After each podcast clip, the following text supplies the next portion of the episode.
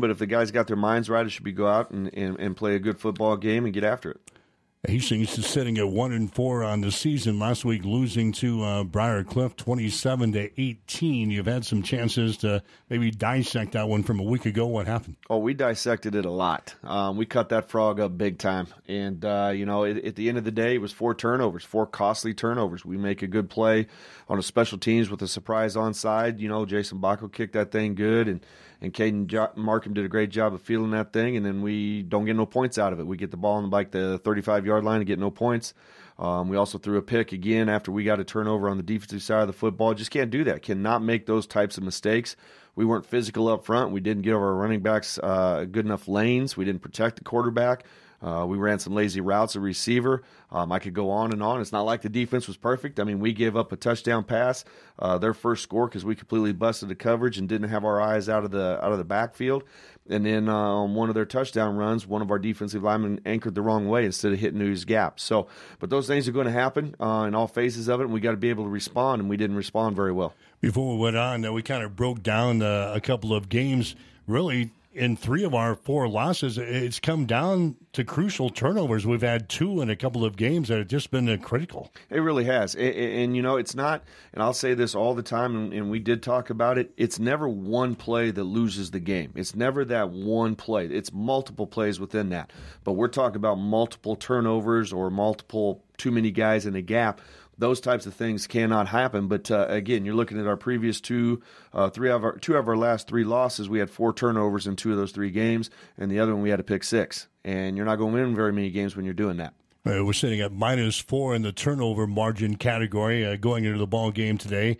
Last time we had a winning season, I, I did some scrambling uh, this week. We were we were sitting at zero, but that that's how big turnovers are. It really is, and when you look at it, uh, two of those have been pick sixes, and it's very extremely tough to overcome that um, when you when you throw that pick six. I mean, not only is you putting points on the board but you're demoralizing yourself. And we're not we're not able to respond to that. And that's a coach's job specifically my job to get those guys to flush it and move on to the next play. Well, we're seeing a team today in Jamestown that is 0 and 4 in the season but I think we're in a, a, similar boat as we were last week aren't we? Just trying to get better and not worrying about who we're playing. 100% correct on that statement right there. there there's no you know we can sit here and complain hey we got to travel eight and a half hour up north and it's cold or this or that or we're playing on grass or this or that. Man we're playing football you know, there's another team today that that uh, wasn't able to play today. You know, and we should be thankful for that. But at the end of the day, we got to go out there and we got to execute. We talked to the guys this week, and my, uh, my math is not very good, so you're going to laugh at this one right here. But it's it's it's the one eleventh. All right, there's 11 guys on the field, and everybody has to do their one job. And if we have 10 guys doing their job and that one guy doesn't, boom, something's bad's going to happen. So we got to be able to do our 111 job every single time. Last week with the Briar Cliff, it was 27 to 18, the final score. Again, they got the, the late pick to uh, add on to their, their total last week. I just felt last week that we were in control of the game, and, and the guys were kind of sitting around looking for someone to make a play. And I just got the feeling that sooner or later we were going to make a, a, couple of plays and, and we were in control of that baby and was going to get out of there. yeah, I, I, really felt that because there was one point in that game where I looked up, we got a turnover, and I uh, looked up and, and, we're down 11 and our offense is able to move the football a little bit. And, and I go over to the defense and I hear those guys chirping the right way. Hey, we in this. We got this. Let's go. Let's go get another turnover for our offense. But at the end of the day, we didn't put that thing in the end zone. Now, again, this is not – to pile on the offense because the defense gave up two big touchdowns that busted plays. You take away those 14 point, we have more points than they do at the end of the day. But at the but we got to make those plays. But we were right there. We just never could mount that momentum and keep it going. And they made plays when they needed to make plays. We could not block their defensive line all day. Hastings had just 82 yards rushing in the ball game last week against Briar Cliff. Started the season good, uh, coach. 247 against Dakota Wesleyan. Haven't rushed over 150 since then. Uh, what's going on up there? Are we having problems on the offensive line that, that we didn't think that we were going to have? Well, there's a couple things, and um, you know we, we're playing some some very good football teams. I'm going to be honest with you. I'm going to give credit to to Briar's defensive line that I said going into that game was one of the top in the conference. Midland's got a good defense. Obviously, Doane always does some good things with their 3 3 stack. Concordia's a good defense. But at the end of the day, you got to be able to rush for 150 yards. In today's game in college football, you have to be able to rush the football for 150 yards. You're not going to win no games, and that's kind of our goal. What's happening? It's kind of about a, uh, it's a three pronged thing here. We're missing our blocks. We're not staying on our double team and getting up to the linebackers quick enough up front. We're not being physical enough on the back end to maybe break that big touchdown run, and we're missing the holes on the on the running backs. You know, those are things that we're that, that we're struggling with, and I think also we got to put these young men in position to be successful. We need to say we're going to run the football. You know, that's what Briar did last week to us. Um, they they lined up and they hit us. Now we held them to whatever it was yardage wise or anything like that, but they ran the football and they got positive yards when they needed to, and that's what we have to do on Saturday. Yeah, we, we rushed for 82 yards last week, and because we couldn't rush the football, Johnny Zamora's got to throw the thing 47 times. That's probably not what we want to do. That is not what we're built for. Um, that's not what we want to do. I don't care if it's a sunny day and 90 degree and no wind and everything's steel and perfect. We do not want to. We do not want to throw the football. I'm a defensive guy. I want to run the football. You look at the history of Hastings College, from from Coach Cotton, Coach Kratzer, Coach Ells, Coach Merck. The one thing they did is they ran the football to establish the power up front. And that's what we got to be able to do because they're covering us one on one and they're just daring us to throw the football. If we can make some completions, maybe they'll loosen those guys up at different times. And we thought at the beginning of the year, the offensive line, you know, we got some guys back there. We thought the offensive line was going to be one of the strengths of this football team. Yeah, and I still think they can. I mean, we still got four game left counting today's game, but at the end of the day, we got to be more physical up front. I mean, if you're looking at what we're doing, we got to be able to own the point of attack. And throughout practice this past week and then watching film the previous two, we did not own that point of attack, and we got to be able to do that. So going back to the Briar Cliff game, we actually outgained the Chargers, but we had the, the four turnovers, and that basically was, was the ball game last week. Turnovers, the, the the turnover differential, we always talk about that. The red zone, that's something that we always talk about. And third down conversions. You know, we held them from five to sixteen. We'll take that any day of the week defensively. I think again, I'm not a math major by any stretch of the imagination, but that's less than thirty three percent. All right, so that's what we got to have then you look at us on the opposite side of the football. They held us to, I think, three of 15 or three of 16, somewhere in that range right there. You ain't going to win no football games if you can't convert on third down. But let's go back a couple series or a couple plays. We are in third and long. We want to be in third and three, third and five. We are playing behind the chains way too much the previous two games. We said Johnny Zamora got to start, went all the way at quarterback last week for Hastings, which was a change going into last week. 27 out of 47 through the area, a couple of picks through for 240 yards and a touchdown. What did you see out of him? You know, I think he had pretty decent command of the offense. Um, I thought he he kept his composure very well. He didn't let those turnovers affect his play, which was good to see because you don't want a guy hang his head because when you start hanging your head and feeling sorry for yourself, that's when you're going to get punched in the mouth. So how he responded to it was good. Um, I think what we got to be able to do is we got to be a little bit more consistent. You know, for example, we threw one of our picks on the opposite hash. We tried to throw an out route to the opposite hash. You know, Peyton Manning, those those type of guys, they can do that. We can't do that. We're not built for that. So we got to understand that situation. The good thing about Johnny is when he came over, I talked to him actually. I go, why did we throw that? Coach, I had this on this side. I knew I was going to get this on this side. I thought I could make that play. You know what? He gave me the answer that I needed. Now I know what he was thinking, but we got to fix that thinking and take what we can when it's there. Well, we, we discovered a uh, little freshman, uh, I would say little freshman wide receiver, a pretty good size uh, freshman wide receiver last week. That was uh, John Austin, caught nine passes for uh, 98 yards in the ball game. You've been hiding him, Coach. Where, where's he been hiding? Hey, hey we, we he in the great state of Missouri. we, we, we just brought him up for the game, but uh, no, he's had a good week of practice. Coach Austin, we had a staff meeting on Thursday, I believe. That's kind of when we go through who's going to dress and who's not going to dress, and he and he brought him up, and I looked and I recruited him, so obviously I knew who he was. He brought him up. I go, is he had that good a week? He goes, Coach, trust me, he's been working hard.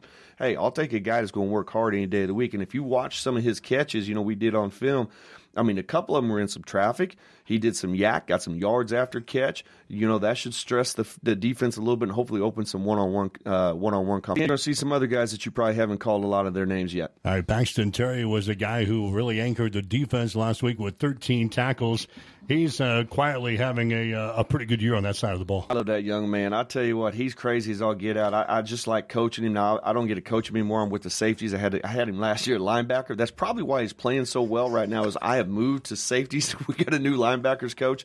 But I think, you know, again, you look at Pax, who's just a sophomore. You look at Titus, who's just a junior. These two guys are starting to come into their own. And they got what I believe up front from a defensive line standpoint. We go, we legitimately go six to eight deep up there. We're, Coach V is always rotating those guys. So I think that's really helped. You know, we got to clean up the back end. We were solid on the back end to start the season. We've kind of slipped a little bit. And that's on me as the secondary coach now to get that fixed.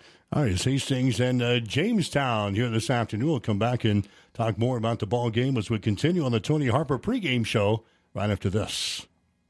The name Mary Lanning Healthcare indicates that we are more than just a hospital, that we are in fact focused on the health of this community. And it's about providing it with a little bit more of a family touch and a little bit more care inside of that healthcare component.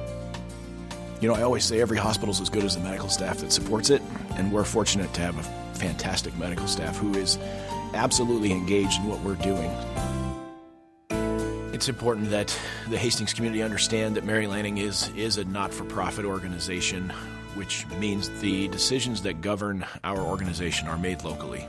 What I want the Hastings community to understand is that our success, Mary Lanning's success, is dependent on their support, which means that you're going to get our best every time you step in the front door.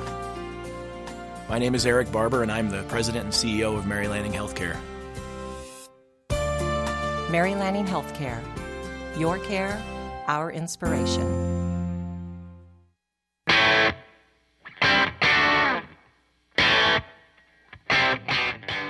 Back with the coach, Hastings on the road here today in North Dakota. So they get ready to take on the uh, Jimmies from uh, Jamestown. Coach, no, no, doubt we're in kind of a, a little funk here. We've uh, lost four games in a row since opening the season with a win over Dakota Wesleyan coming off of a loss last week to uh, Briar Cliff. What's what's the message to this football team this week? You know, it, has been really frustrating. You talk about that first game against Dakota Wesleyan. We came out filing all cylinders. We looked like a complete football team. And even in the Concordia game, even though that didn't end up the way that, that we felt like it should have or could have, we played a four quarter game. There was a couple plays in there. Doane, we were back and forth, and now we've kind of transgressed a little bit. That one eleventh message that we talked about a little bit ago. But at the end of the day, you got to seize your opportunity you know, somebody has to go out there and make the play. Somebody has to go out there and demand that this time we will not get beat. We have played a team every single week that is not more talented than us, that is not better coached. We're equal teams. Um, I personally believe we got to go out and we got to want to win, and we got to go out and we got to believe we're going to win.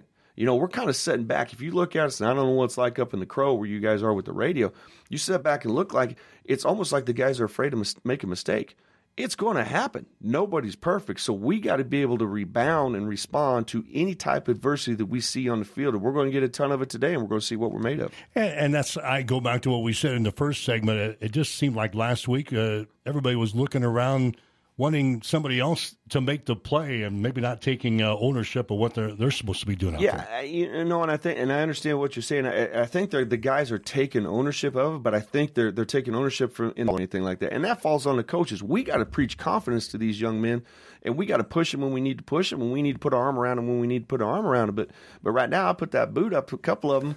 And they've had a, a couple guys have had some pretty good weeks of practice. Heine and Stefan Sherman has had some pretty good weeks of practice, but you know, at the end of the day, somebody has to step up and want the ball in their hand. And we tell them, don't do something that you can't do, but do something that you're supposed to do. And, and that's kind of what we have to do today. Does that go back to the youth of this uh, football team? I hate to keep going back to the, the youth aspect, but does that kind of go in line with uh, how young this football team is? You know, I, maybe. Um, to be honest with you, though, and and uh, this might bite me in the butt. I don't know, but if you look at, we are a young football team. I think we have three seniors starting for us on offense, and maybe three seniors starting for us on defense. I think that's about it.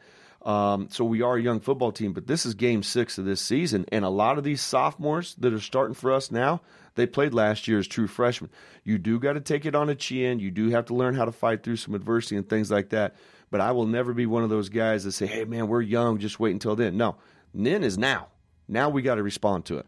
All right, we've got uh, Jamestown here this afternoon. You pop into tape and uh, look at Jamestown. What do you see? You know, something that I did not expect to see. You know, I expected those guys to come out running power football like they have the previous couple years and doing some different things like that. Now watch, they'll come out and run power football against us today, but they're they're they're about 65 70 percent pass and you know they they got a very athletic quarterback that can do some good things. He doesn't have a lot of time to throw the football, He's got skill receivers all over the dadgum place. He had a receiver last week against Midland play catch, uh, I think it was 10 passes. So they got some di- difficult guys on the edge. They're a little bit longer. Um, so that's what they got going on offensively. They play about five or six different running backs. Defensively, they're they're a four two. They they they look like into a three four, um, but their corners are going to lock you up, and man, their safeties are going to be aggressive. And be honest with you, same thing we saw last week. Their D line is going to be uh, they're going to get after us up front. Yeah, their quarterback is Cade Torgerson. He's thrown for like 815 yards. He's, he's got four touchdowns, uh, and he's he really spreads the ball around. I got a lot of guys with uh, receptions on this team. They really do, and uh, you know that's one thing that we got to make sure we have great eye discipline. We talked about the first touchdown against Briar last week. We did not have great eye discipline. We got to have great communication now with our quarters. You know when they're running their when they run their scissors or when they run their their double slants and different things like that, we got to be able to communicate and pass that off and make sure we have good leverage in the back end. They they don't do too much on the ground. They're averaging about fifty six. They do, and, and our secondary is going to get tested today. And I don't want the, I don't know what the weather's going to be like or anything like that. But I think you know you are they are who they are. So if they want to throw the football, they're going to throw the football. And if you look at every single game they've had, they start off with either a lead or tied. Their first drive offensively, they are really good. They march that ball right down the field. Now they may turn it over on the five like they did against Midland or something like that, but they moved the ball against Midland a heck of a lot better than what we did that week. So um, there are some things that they can do that'll stress you. We just need to make sure we play four quarters. Uh, the good thing is that they're playing right into our hands because uh, statistically, statistically, I like that. We're, we're, pretty good on, on pass defense this year. You know, you can't be saying that stuff because now we're going to next week we might have to say something else. But uh, you know, it, it, all starts up front. You know, to be honest with you, Carlo Terrell has been our starting corner along with Jarius Stewart. Um, Audrice has been in there a little bit. We expected to have Pates today, but we're not going to have Christopher Pates. We're not going to have Kobe Brandenburg either. Dayron's going to go back to the starting free safety position. Um, we're not going to have Pulowski today either. Uh, but Patty Ice had a great game last week. We got some guys waiting behind them, but it all starts up with the pressure that we have from our defensive line. You look at Midland, and, and statistically, I think you told me they we had six sacks against those guys. And ironically, on those six sacks, we only brought two extra linebackers one time. It was our defensive line getting off and making plays. So we're going to have to rely on that uh, a lot today to get pressure on that cue. And uh, defensively, they've given up a ton of yards. They've given up a, a, ton, a ton of points. What are they doing on that side of the ball? Well, you know, they're they're bringing some double A gap pressure. You know, um, we call it bow. Other people call it gut. I mean, it's right up in the quarterback's face. You know, and it's a tough pressure to pick up. I don't care what scheme you're running when they bring that double A, he's seeing these two big old suckers just bearing down on him. He feels like he's getting rid of the ball. They have a weak side outside linebacker. Again, they, they, they call it a 3 4. He's always coming. He's got a very good first move off that edge. Um, so if we don't get rid of the ball on time, and that is one thing we struggle, we're sitting back here, we're looking here, we're looking here. One, our guys ain't getting open. Two, we're not getting rid of the ball quick enough. We're going to have some pressure. So we got to be able to throw the football on time, and we have to establish the run. When they push us hard vertically, we got to be able to come underneath that. And that that pressure has caused us some problems uh, in the past couple of ball games, especially. Well, you could you could look back throughout the whole season. It's causes some edge pressure, and it's not really up the gut like I'm saying that AB gap pressure. It's more that CD gap pressure where they're just beating us in a one on one situation. So we're going to have to tweak some of our co- or our pass protections. We're going to have to chip and do those different types of things with our running backs to help out our tackles. And as much as this offense has turned the ball over, they're sitting at zero in the turnover margins. That means their defense is grabbing some turnovers. There, they are very aggressive. They fly around. You can tell they work on. That's a big deal for them to get those turnovers. Um, with how they they they what we do converge down. First man ensures, second man strips can't be doing that. You know, again, we got to have great ball security. We've turned the ball over every which way you can think of, whether it was on special teams, whether it was throwing a pick, whether it was just dropping the ball on the turf. We got to protect the football today. Okay, we'll come back and get some final words from the coach as we continue on the Tony Harper pregame show right after this. My son Ben was very healthy when he was born, and then when he was 15 months old, I realized he had autism. I think all my encounters that I had before I met Ben were meant to be so I could be a better parent to Ben. It's definitely made me a better caregiver and a better advocate for all of my patients because I have a better understanding of the whole life and not just the little glimpse you get when they're in the doctor's office. I chose Mary Lanning because it had a great reputation, and it's very much like a family when you work here. What I love most about my job is getting to know the different individuals and families and being able to see that I make a positive impact in their lives. I'm Susie Gregg, psychiatric nurse practitioner at Mary Lanning Healthcare. Mary Lanning Healthcare. Your care, our inspiration.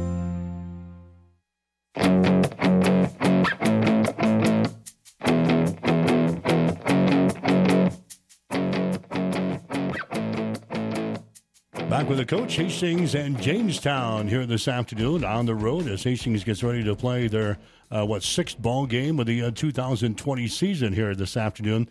All right, we, we've we've looked at Jamestown. Yeah, they give up a lot of yards. Yeah, they don't score very much. How do we attack this team today? We got to run the football. All right, we have to reestablish the line of scrimmage. We got to be in second medium second short.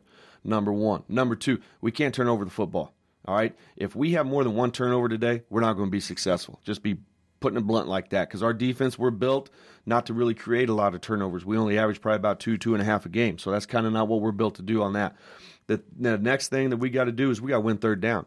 If we are not at 48%, and I know that seems a little bit high, but if we are not at 48% conversion on third down, that means that, that we're not moving the chains, and that means we're not keeping the clock running. So those are things we got to do offensively.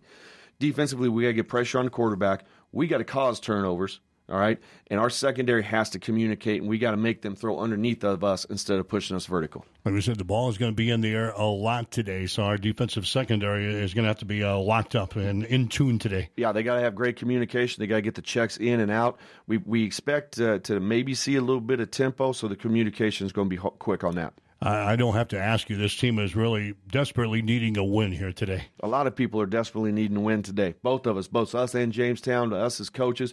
But I tell you what, we got to go out and play football. I mean, we can't worry about hey, we got to win this. We nah, you got to go out and do your job. You go out and do your job, you're going to be successful. All right, good luck today. Thank you. That's Tony Harper, head coach for Hastings College. Stick around. We've got the play-by-play coming up next. Hastings in Jamestown today on 1230 KHAS. The Tony Harper pregame show is brought to you by Mary Lanning Healthcare. Your care, our inspiration. Countdown to kickoff continues with the Scouting Report. Coming up next on your Hastings link to Bronco Sports, KHAS Radio. Five Points Bank of Hastings, safe, strong, and growing. Back in September of 2000, we opened for business at 4th and St. Joe with a staff of five. Now we have three banking locations, over 45 employees, and have grown to become the largest locally owned bank in Hastings. Since our opening, we've listened to you and responded by providing high quality customer service, new banking technology, and provided support to many community organizations. We appreciate your support and look forward to continuing as the better bank in Hastings. Comfort food meets convenience with Bullseye's Sports Bar and Grill for takeout. Tasty sandwiches, tempting burgers, soups, and salads. Daily specials are posted on Bullseye's Facebook page. To see the entire menu, log on to bullseyesportsbar.com. Phone ahead, pick it up on West 2nd across from the Water Park Hastings. Take it to the comfort of your home or work. Bullseyesportsbar.com or Facebook. Then order by phone from 11 until 8 Tuesday through Friday, 4 to 8 on Saturday. Now open for dine-in with limited seating. And perhaps most importantly, the Bullseye's family thanks you for your continued support. The name Mary Lanning Healthcare indicates that we are more than just a hospital, that we are in fact focused on the health of this community. And it's about providing it with a little bit more of a family touch and a little bit more care inside of that healthcare component. You know, I always say every hospital is as good as the medical staff that supports it, and we're fortunate to have a fantastic medical staff who is absolutely engaged in what we're doing.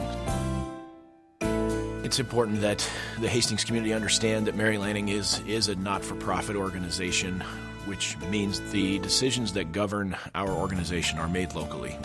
What I want the Hastings community to understand is that our success, Mary Lanning's success, is dependent on their support, which means that you're going to get our best every time you step in the front door. My name is Eric Barber, and I'm the president and CEO of Mary Lanning Healthcare. Mary Lanning Healthcare. Your care, our inspiration.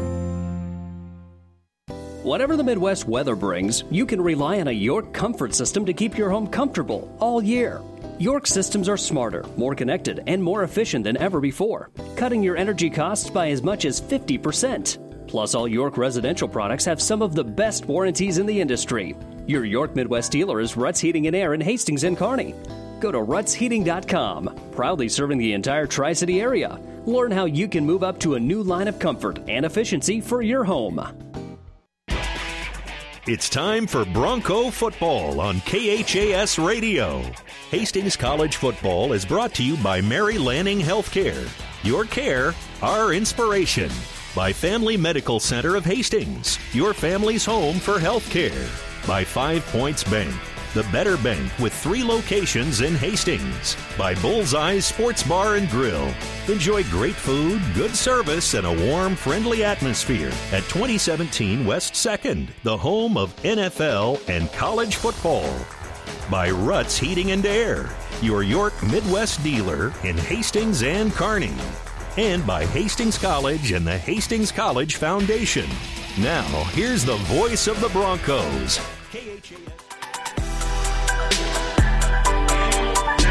for one last time in this regular season. Good afternoon and welcome to Rollie Greeno Field at Taylor Stadium.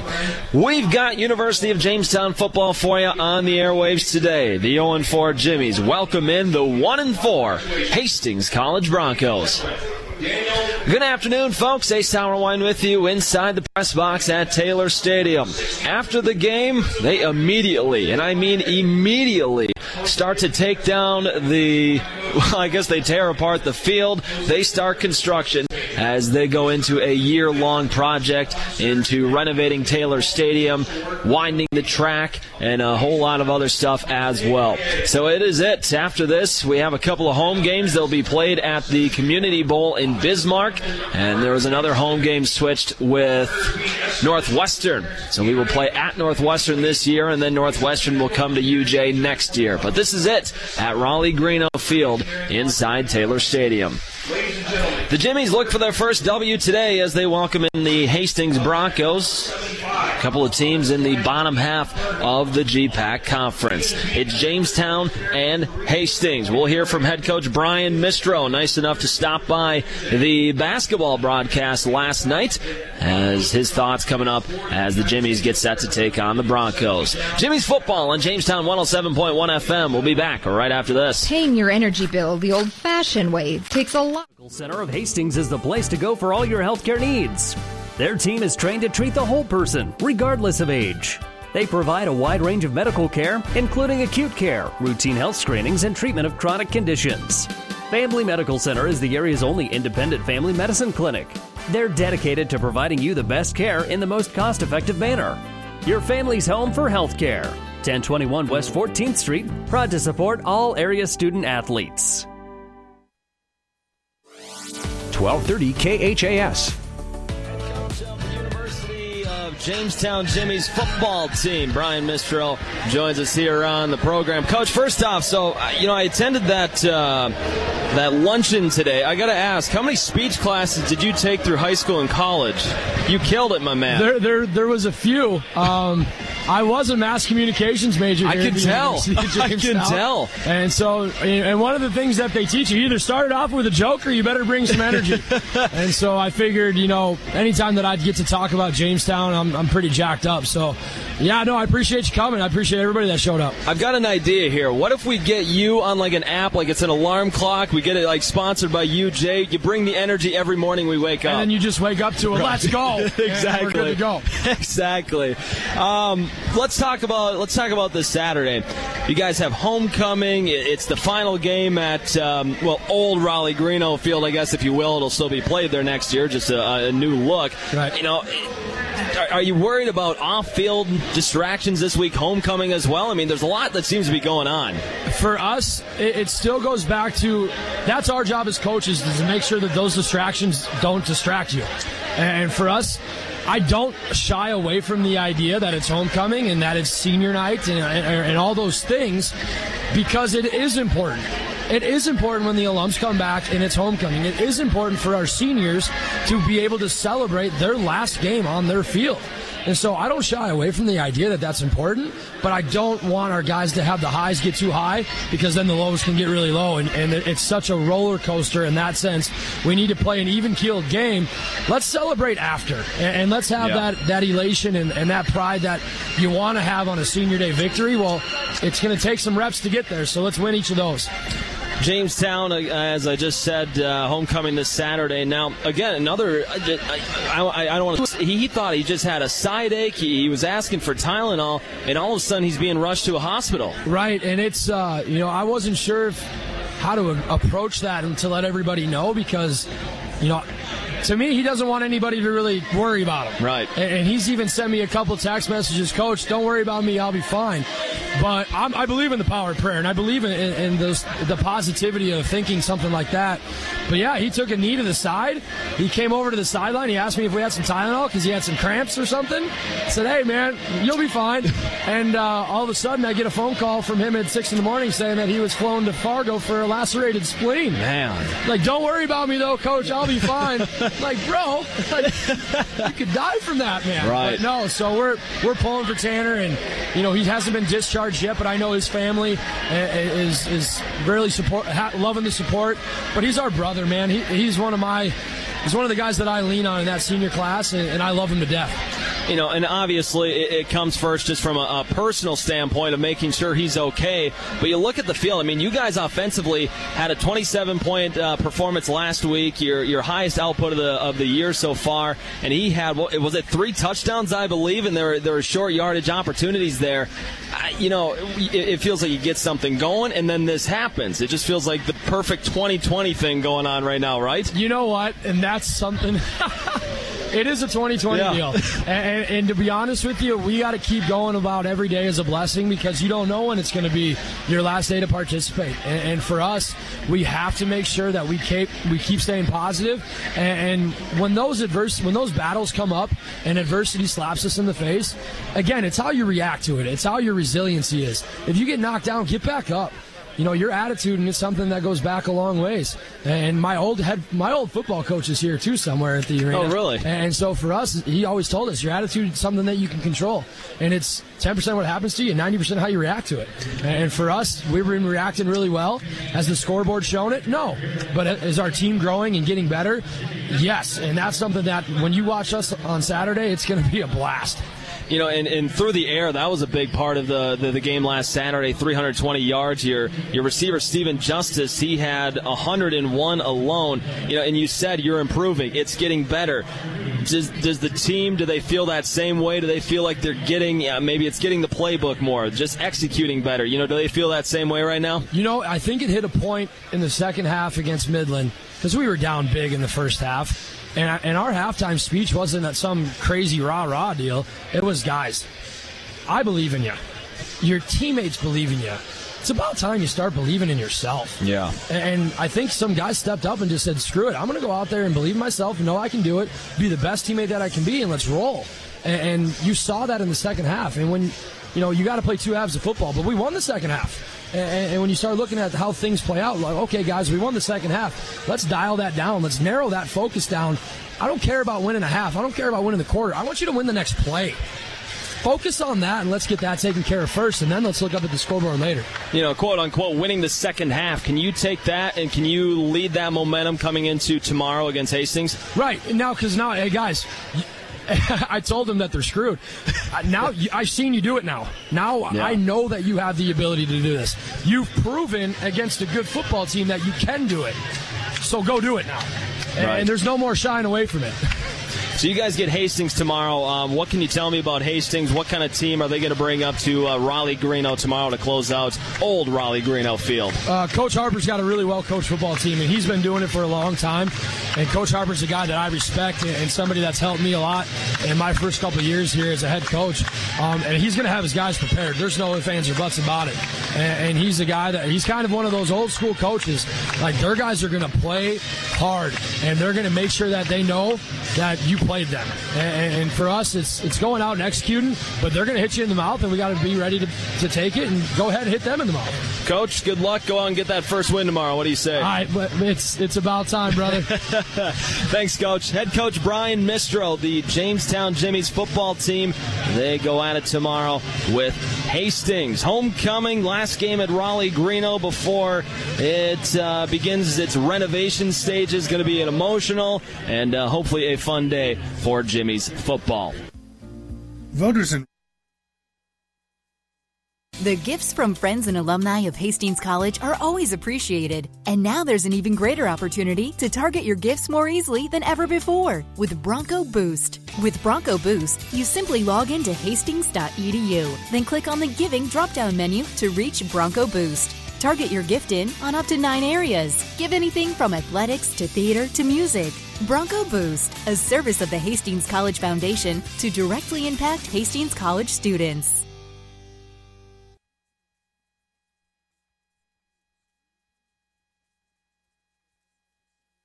Comfort food meets convenience with Bullseye's Sports Bar and Grill for takeout. Tasty sandwiches, tempting burgers, soups, and salads. Daily specials are posted on Bullseye's Facebook page. To see the entire menu, log on to bullseyesportsbar.com. Phone ahead, pick it up on West 2nd across from the Water Park Hastings. Take it to the comfort of your home or work. Bullseyesportsbar.com or Facebook. Then order by phone from 11 until 8 Tuesday through Friday, 4 to 8 on Saturday. Now open for dine-in with limited seating. And perhaps most importantly, the Family thanks you for your continued support.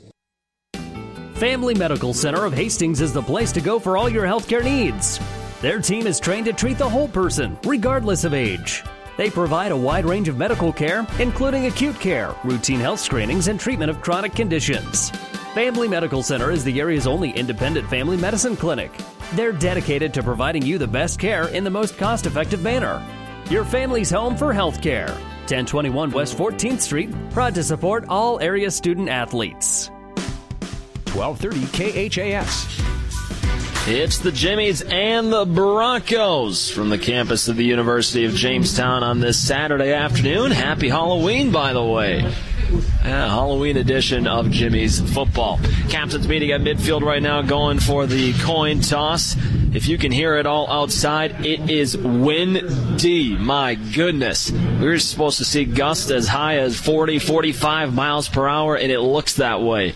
Trees are blowing crazy. You see just uh, random debris rolling across the field. It is going to be windy, and it's going to impact the passing game and special teams as well. And it's going to be interesting to see how it impacts uh, play calling. And again, I just I don't see any long passing plays developing today. The wind is just going to absolutely annihilate any ball that hangs up in the air.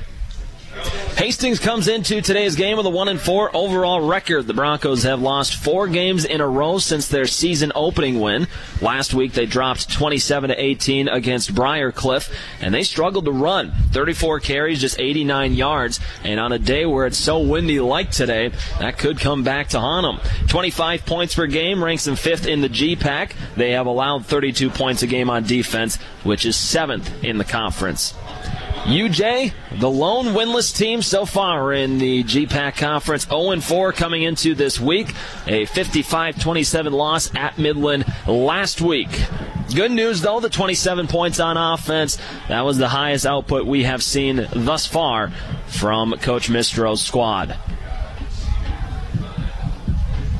Hastings will be receiving the ball first, wearing the white jerseys, white helmets, red trim. Got the uh, like the old Indianapolis Colt logo on the helmet. Red pants as well. Jamestown donning in the all oranges today. Orange helmets, orange jerseys, orange pants, white trim, black numbers, black lettering.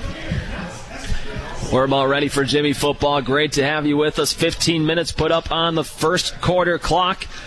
Again, Jamestown will be kicking right to left and right off the bat. We're going to have somebody holding the kick. We're not going to wait for the ball to get knocked off its tee because, well, on a day like today, I can guarantee you that would happen. Kicking things off for the Jimmies, Noah Vogelpol as the lefty winds up and kicks this one off, and it will tumble into the end zone for a touchback. Here come the Broncos' first offensive drive of the ball game. Again, 25 points per game, right in dang near right in the middle of the conference. They rank fifth in the GPAC. Led by quarterback Johnny Zamora, standing at five foot eight, a sophomore. Hailing from San Antonio, Texas, comes out in the shotgun formation. Two receivers to the right, one to the left. First and 10 from the Broncos 25 yard line. First and 10 going to be a handoff and squirting through and getting a solid first down carry. Tyree Neesmith, the six foot senior, running through a couple of arm tackles and he gets out to the 39 yard line, gain of 14.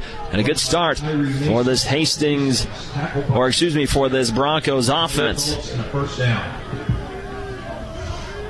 Coming out in the shotgun formation once again, same set. Two receivers right, Neesmith in the backfield. This time passing is Zamora. Quick out left right side. Pass is broken up and it drops incomplete. Pass intended for number five. Ross Munson. Great coverage by the senior safety coming in and jarring that ball loose as it falls incomplete. Second and 10. The rest of the Hastings offense looks like this. Neesmith and Zamora, the quarterback and running back. Across the line, Pat Hudson, Tanner Cornwall, Dustin Burgett, Stefan Sherman, uh, Sherman, excuse me, and Oliv- uh, Oliver Cushman. We'll get to the skill position players after this second and 10. Handoff up the middle. Neesmith navigating his way past the 40, getting to the 41, and he will get forward progress out to the 43 before being dropped by Aaron Mack and a handful of other Jimmies. Wide receivers for Hastings Riley Ossendorf, Brenton Bell, and Quixote Stenhouse. Third and six. Ball spotted at the 43 yard line. 14.05 to go in the opening frame. Four receivers set this time. Neesmith to the left of Zamora. Wide receiver in motion from left to right. That's Bell. Now three receivers off to the right side. Snap to Zamora. He's going right side. Pass is caught at midfield. Munson comes up, makes the hit. Ball came out. And the ref, they're going to finally come in and say he's down at the 49 yard line. Near side official didn't make a call. It was the far side official running in that said he was down. Pass was caught by Brenton Bell. And Hastings moves the ball into UJ territory, first and 10. Just on the opposite side of midfield. Three receivers left, one to the right, first and 10. They will hand it off going left. It's Neesmith. Drives upfield, gets inside the 45, and he's brought down at the 44 by a couple different orange jerseys. In on the tackle for UJ. Brooks Canfield. We'll get to the Jamestown defensive starters right after this play as it is second and 5, 13 15 to go in the opening quarter. First drive of the ball game. Neesmith, another handoff, this time right side. He's got bowled up after a gain of one, maybe two, and driven back. Defensive starters for the Jimmies up front, Paul Vandal, Vincent Corral, and Damon Hydorf. The linebacking core looks like Levi Scribner, Brooks Canfield, Aaron Mack, and John Sullivan. The safeties, Jordan Olson and Ross Munson. And on the outside, the cornerbacks, Jeremy Hotto and Cedric Terry. Third and three. Ball at the UJ 42 yard line. As Hastings moves left to right across your radio dial. Snap, give, Neesmith up the middle. He's got a first down as he gets inside the 40 and he's driven down at the 36. Tyree Neesmith. Neesmith on the carry. And this Hastings rushing attack, they just didn't get any any momentum last week, but so far today, he has been running the ball pretty well as we have a first and 10 at the UJ 36 yard line, smack dab in the middle of the field. Three receivers set. Snap, give. This time in the backfield, that's Brett Simonson. He was the leading rusher last week as he gets inside the 35 to the 33. Taken down there. Pickup of three. Three. And the offense, they mustered up just 89 yards last week. Simonson was the leading rusher with 39. Jamestown defense allowing 49 points per game, dead last in the GPAC, and right now Hastings moving the ball on their opening drive. Second down, given right side, that's not Simonson again, but a good job containing him. Inside the numbers, he's brought down Munson in on the stop. Munson was there, as was I think that was Manuel Nahara who also came in and made the tackle. It was third and five. Hastings one for one so far on third down conversions as they have the ball spotted at the Jamestown 31 yard line. This drive has chewed up four minutes of the opening quarter. In a four receiver set, Simonson going to be the running back to the right of Zamora. Jamestown showing pressure off the edge. Zamora gets the snap. They'll bring five. Zamora steps up. He's going to run. He gets inside the 30, spinning his way to a first down and gets to the 20. Adam wrapped up around the yard to gain mark, but he spun out of a tackle, and Zamora keeps the drive going to the Jamestown 20 yard line. First and 10 Hastings. Broncos looking for their first win since the opening week. They got a good drive going. Four and a half minutes into the ball game, no score. Zamora gets the snap, and he hands it off this time. Up the middle goes Neesmith, bouncing off one tackle inside the 15 and brought down to the 13. Ball carried by number seven. Tyree Neesmith once again picking up a solid chunk of yardage. This time keeping it off the right side, the quarterback Zamora, and he gets dragged down at the 11 yard line. So another third down, this time going to be a lot shorter than the last couple. They spotted at the 11, going to be about a third and one. Hastings two for two now on third down conversions, looking for their third in a row to begin this ball game. 9.45 to go, scoreless in the opening quarter. Last game at Rollie Greeno Field. Third and one. Shotgun formation. Neesmith to the right of Zamora, who claps his hands and now gets the snap. He will hand it off. Up the middle goes Neesmith, and he's going to have enough to get that first down inside the 10 to the 9. But he was stonewalled there. Nahara in on the tackle again, met him after a gain of just two, but it's going to be enough to set up first and goal.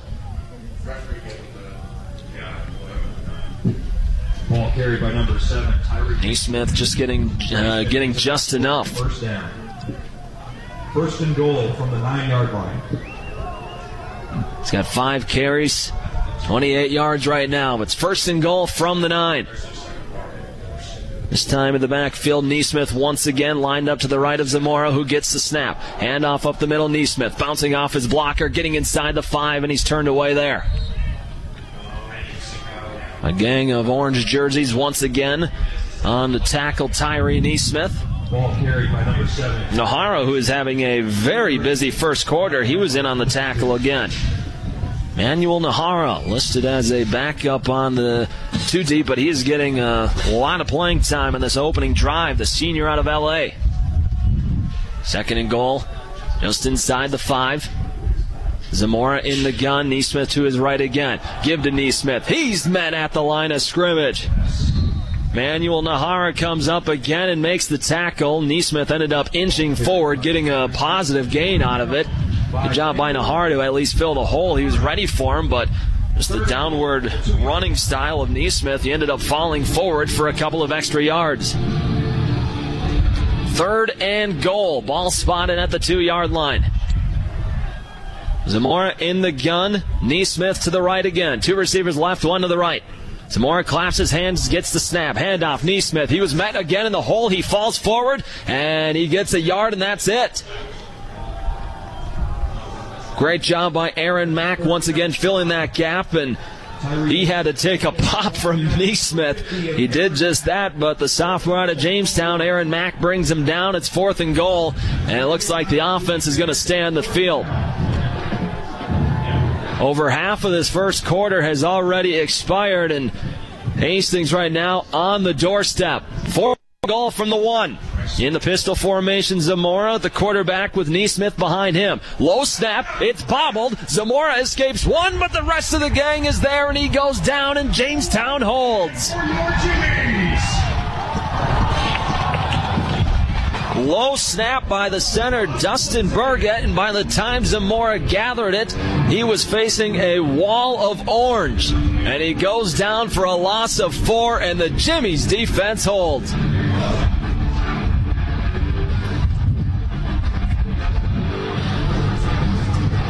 Almost an eight minute drive, but Hastings with nothing to show.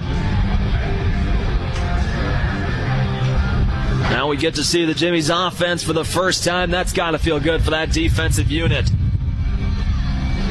Last three games, they've given up at least 50 points in each one of those, and they hold on the opening drive. First and 10 for UJ with 7.07 to go in the first quarter, scoreless ball game. Snap and a handoff up the middle. It's Frankie Ingraldi making a nice move out past the 10 and getting dragged down at the 13 yard line. UJ without one of their running backs and really one of their busier running backs, Tanner Mathern. If you heard Coach Mistro on the pregame show, Mathern suffered just a, a freak injury earlier this week. Got hit on the side. He just thought he was cramping, and before you know it, he's getting rushed to a hospital in Fargo. As they give him eight on the play out to the 13. That was Ingraldi on the carry. Second and two. Three receivers right, one to the left. Snap looking to throw. Torgerson going deep. Left sideline incomplete, and a flag comes in. That's an easy call. They're going to get Carlo Terrell, the sophomore, on defensive pass interference. He had a couple handful of, of jerseys on uh, Steve Justice. There's no separation whatsoever, and that's an easy flag that comes in. Oh. Get the official word from the referee if we can actually hear his mic through all the wind.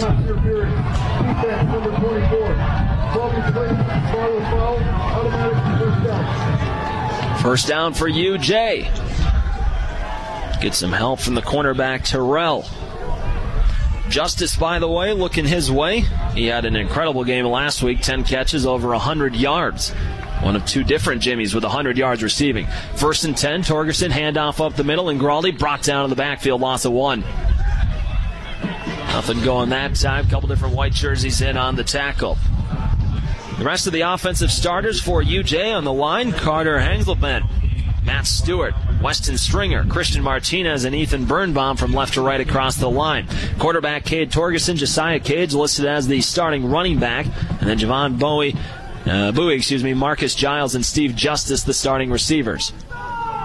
Second and 10, Torgerson play action looking to throw. Clean pocket going deep. Right side. Pass was a little underthrown, but it's caught by Bowie. Down to the Hastings 45 yard line. The junior receiver out of Sacramento. By Cade Torgerson over the number seven, Javon Bowie. First down. Javon Bowie down to the 45. It's first and 10, UJ. Well, the wind I thought would affect the deep passing game, but Torgerson, that was a little underthrown, but pretty good, all things considered. Hand off to Frankie Ingraldi up the middle. He goes for a short yardage gain of just a couple. And Ingraldi gets down to the 43. Second and eight. By number five, Titus Clay. Titus Clay in on the tackle. And eight. One of the leading tacklers in the GPAC. He comes into today's game with 43 tackles on the year, fourth in the conference, second and eight. Quick throw, left side, pass is caught. That's a first down. Taking a shot, getting pushed forward. That's Steve Justice, the aforementioned Steve Justice. Takes the shot and gets it down to the 33 yard line. So a couple of first downs through the air. Another thanks to a penalty, and Jamestown has got quite the drive going right now. Started inside their five, but they've got it to the Hastings 33. Scoreless ball game, 4:42 to go. Snap, quick throw, left side pass is dropped incomplete. Pass intended for number four. Marcus Giles was the intended target. Pass a little behind him, had to reach back, and it goes through his hands, incomplete. Torgerson, couple of quick throws. Looking Giles and Justice's way, and why wouldn't you? A couple of guys that had over 100 yards last week. Justice all alone left side. Instead, they're going to hand off Ingraldi, trying to stretch it out, but he's going to be brought down back at the 37 yard line. Justin, I should say, Ingraldi sweeping to his right. Trying to get the edge, but Titus Clay there again. And he's been a force the last couple of games as well. Two straight games with a sack. He had two forced fumbles last week. And it is now third and 13. Back to the 37 yard line. 4.10 to go in our opening frame. Snap to Torgerson facing a four man pressure. Steps up, zips one over the middle. There was some contact, and a flag comes in. Back judge was the one who chucked that flag in. That's going to be another pass interference, and I think they get Terrell once again.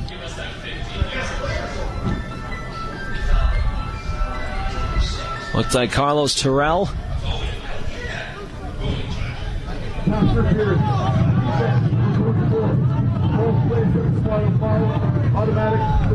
Yep, sure enough. Carlo Terrell, his second pass interference call of the drive, and this one converts a third down. So move it up to the 25 yard line, just north of four minutes to play on a windy Saturday afternoon. A motion out of the backfield, snap to Torgerson, nearly dropped. He has to run and pretty much just throw it away. Timing of that play was doomed as Torgerson didn't handle the snap cleanly and had to spin out of the pocket and just zips one out of bounds, and it'll set up a second and 10. Defensive starters for Hastings. It reads like this. Up front, Keontae Kinney, Harrison Ude, Chance Bolin, and Steele Willis, the defensive line. Linebacking core, the aforementioned Titus Clay, Paxton Terry.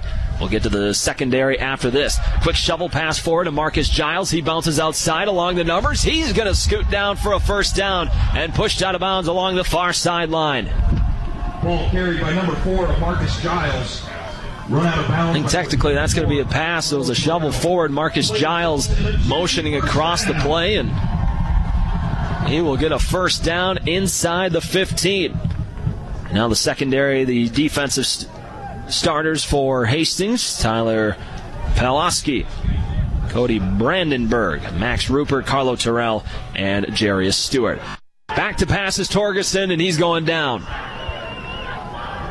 Back at the 21 yard line. Sack made by number nine of Steele Willis. I think it's Steele Willis, the six foot two senior. He comes up with the sack. Willis, a senior out of Houston. He pushes Jamestown back to the 20 yard line. 3.08 to go. First quarter, we've had two long drives to begin this ball game. Hastings turned away inside the five yard line, and Jamestown has got the ball to the Hastings 20 yard line right now. Second down, Torgerson play action, pass over the middle, incomplete. Extending that right hand down, it was Javon Bowie trying to make an incredible one handed snag, but he could not. Pretty good coverage on the play that time from Terrell, and it's third and long.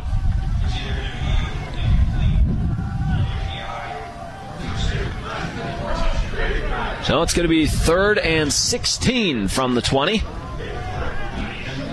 Torgerson has started his day three of six for 49 yards. Probably passing here on a third and 15.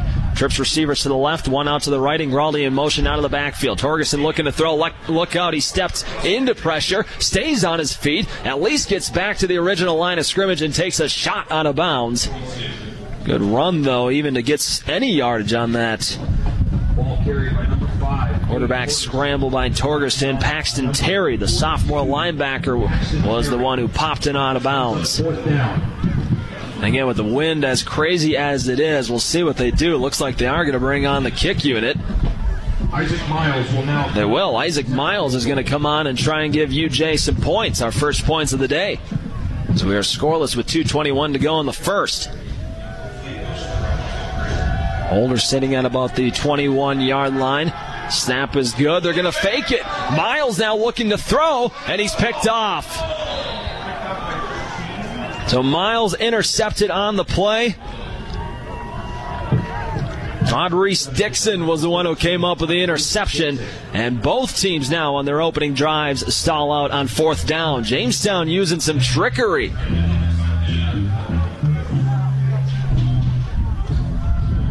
Holder ended up flipping it over his head to his kicker Miles, and Yeah, Williams flipped it to Miles. Miles rolled out to his right, looking to throw, but he was picked off. Hastings' second drive now starts at their own nine yard line with 2.07 to go in the first quarter. Zamora in the pistol. Flag flies at the snap. It's going to be an offsides as a handoff going left to Neesmith gets minimal yardage, but again, that'll be an offsides and giving Hastings a free five yards. Brought down by a host of Jimmies. There is a penalty flag on the field. See who jumped over there on the on the right side of the Jimmy's defensive line. Defense, number 34, five yard penalty, replay first down.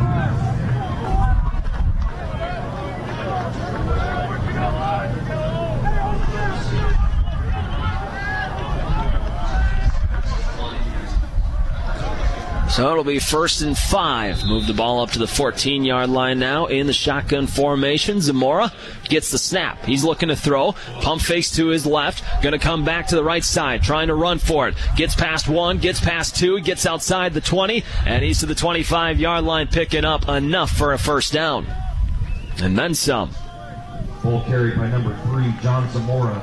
Brought down by number 53. So Zamora, he's got a couple of carries so far today. Actually, that was already his fourth carry. Play will result in a first down. And that'll be a first down out to the 25. 126 to go. Opening frame, no score. Jamestown and Hastings.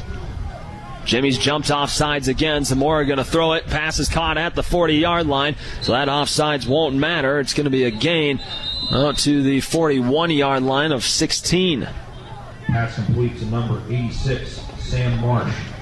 Enough for a first Sam down. Marsh in on the reception. Just the second, uh, scratch that third pass attempt of this opening quarter.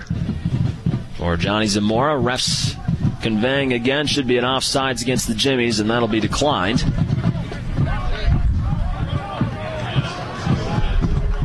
Although the refs are meeting for more time than I thought they would need to say offsides. There are multiple fouls on the play. Offside, defense, number 53. Ineligible player downfield, offense, number 79. The penalty's offset. Replay, first down. Well, and that's why they were meeting for longer than expected. They got the offsides called against Sullivan, but an illegal man downfield called against Hastings. So the gain through the air, that comes back.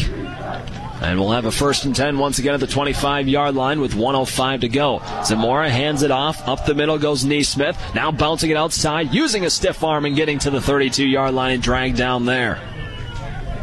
Gain of seven. On the rush there for Neesmith. Tackle on the play, Brooks Canfield. Good tackle, by the way. He took a stiff arm right to the face mask and hung on for dear life and brings him down after a gain of seven. 38 seconds to go in a very quick first quarter. No score, Jamestown and Hastings. Three receivers set. Zamora claps his hands, gets the snap, looking to throw. Out to the right side, pass is caught by Marsh, and he takes a shot as he's pushed forward to the 40 yard line. That'll be enough to move the chains. Caught by number 86, Sam Marsh. Gain a seven on the play. Marsh, his first catch was erased from the stat book on a couple of penalties, but gets the reception here and gets a first down as we have 15 seconds to play. Hastings right now taking their time getting up to the line of scrimmage. I think they're going to be okay with letting the first quarter expire. And they will. Boy, how about that? We did not take one commercial break in that first quarter because we just, we just kept playing. A couple of fourth down stops and no scores, no punts, nothing.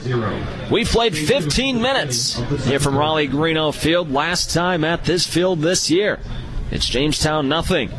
Hastings nothing. You're listening to Jimmy's Football on Jamestown 107.1 FM and online at newsdakota.com. Professional Eye Care Center. from friends and alumni of Hastings College are always appreciated. And now there's an even greater opportunity to target your gifts more easily than ever before with Bronco Boost. With Bronco Boost, you simply log into hastings.edu, then click on the Giving drop down menu to reach Bronco Boost. Target your gift in on up to nine areas. Give anything from athletics to theater to music. Bronco Boost, a service of the Hastings College Foundation to directly impact Hastings College students.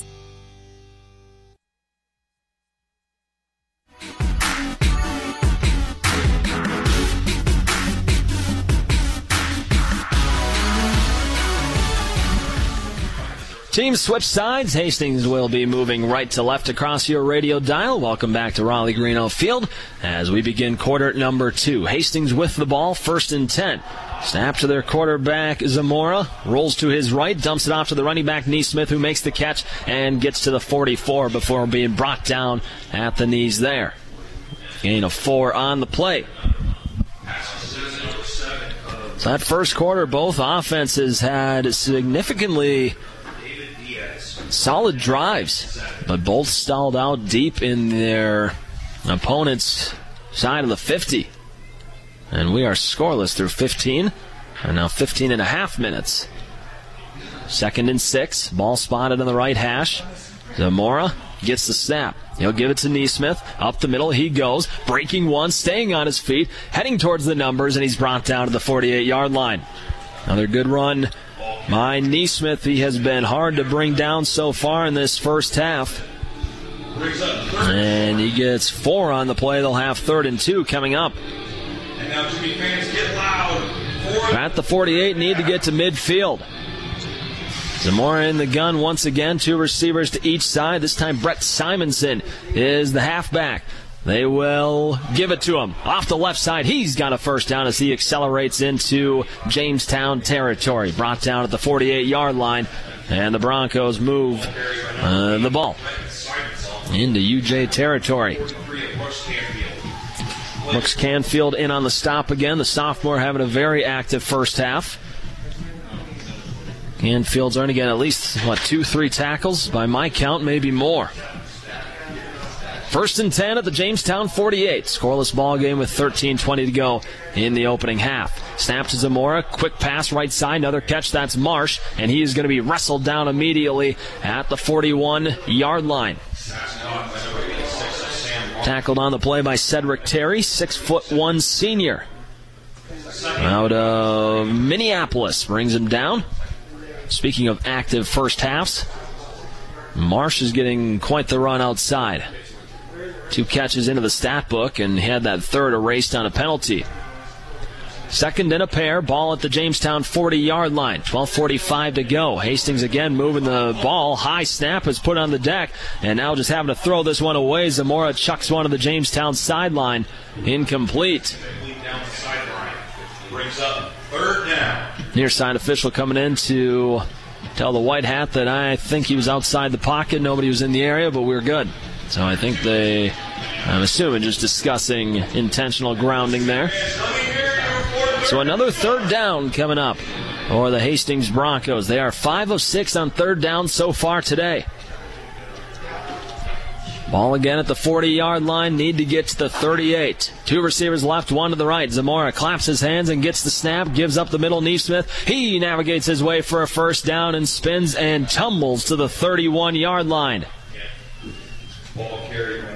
Going to be a gain of nine.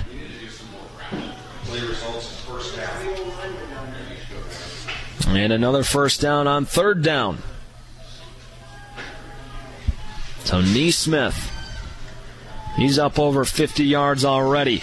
At 56 to be exact. First and 10 for the Broncos. Snap. Looking to throw Zamora, spinning out of the way, coming to his left, still looking, now to the sideline, pass is caught at the 20 yard line, brought down as Marsh. Another catch for Marsh.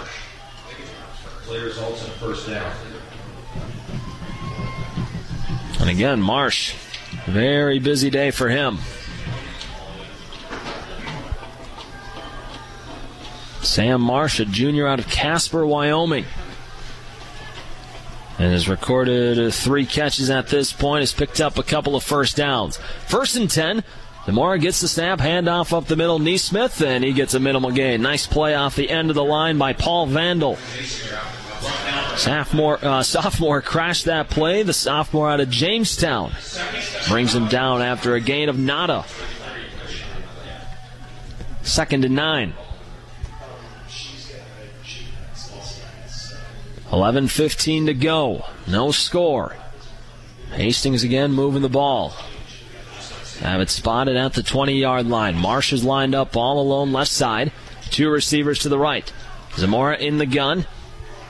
Claps the hands, gets the snap. He's looking to throw. Looking right, pass is a little high, but brought down. Catch is made, and trying to get extra yardage. That was Quixote Stenhouse. And he's brought down after a gain of three. Tried to dance his way past the defense.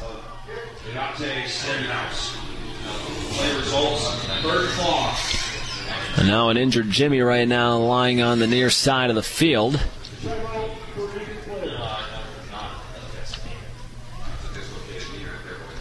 Is? Trying to see who it is right now. Lina's back. Can't see the number. It's number 93. Just getting word up here. 93. Damon Hydorf is the one on the field. So, with the injury, we're going to take a quick 30 seconds and we'll be back for this third and seven. You're listening to Jimmy's Football on Jamestown 107.1 FM. Five Points Bank of Hastings has again been awarded a five star rating by Bauer Financial Research. We know our customers appreciate having their local community bank at the top of safety and soundness ratings. We are very proud of the five star designation and will work hard to maintain this level of excellence. Knowing our community and knowing our customers, it's what sets a community bank apart from others. Five Points Bank of Hastings, member FDIC. 1230 KHAS. Hydorf with some assistance walks off the field, setting up this third and seven at the Jamestown 16 yard line. Zamora in a pistol formation, two receivers right, one to the left. He'll give to Neesmith up the middle, bouncing his way close to a first down, and he stumbles his way to a first down at the nine yard line. Give him an extra yard, they'll move it to the eight, and it's first and goal. Number seven, Tyree Mason, brought down by number 34, Eric Hughes. Eric Hughes in on the tackle for the Jimmies. So two straight drives that Hastings, they have just chewed up a whole lot of clock. Last one stalled at the one yard line. Now they've got a first and goal from the eight. 10.05 to play, scoreless ball game. Zamora and Neesmith, the two in the backfield, two receivers left. Marsh all alone on the right side. The snap, looking to throw. They're going Marsh's way. Back right corner of the end zone, incomplete. Pass was a little too in front of Marsh, and it drops incomplete. Good throw, but Cedric Terry with pretty good coverage as well. Marsh may have had a step on him. He just could not catch up to the ball in time. And it's second and goal from the eight.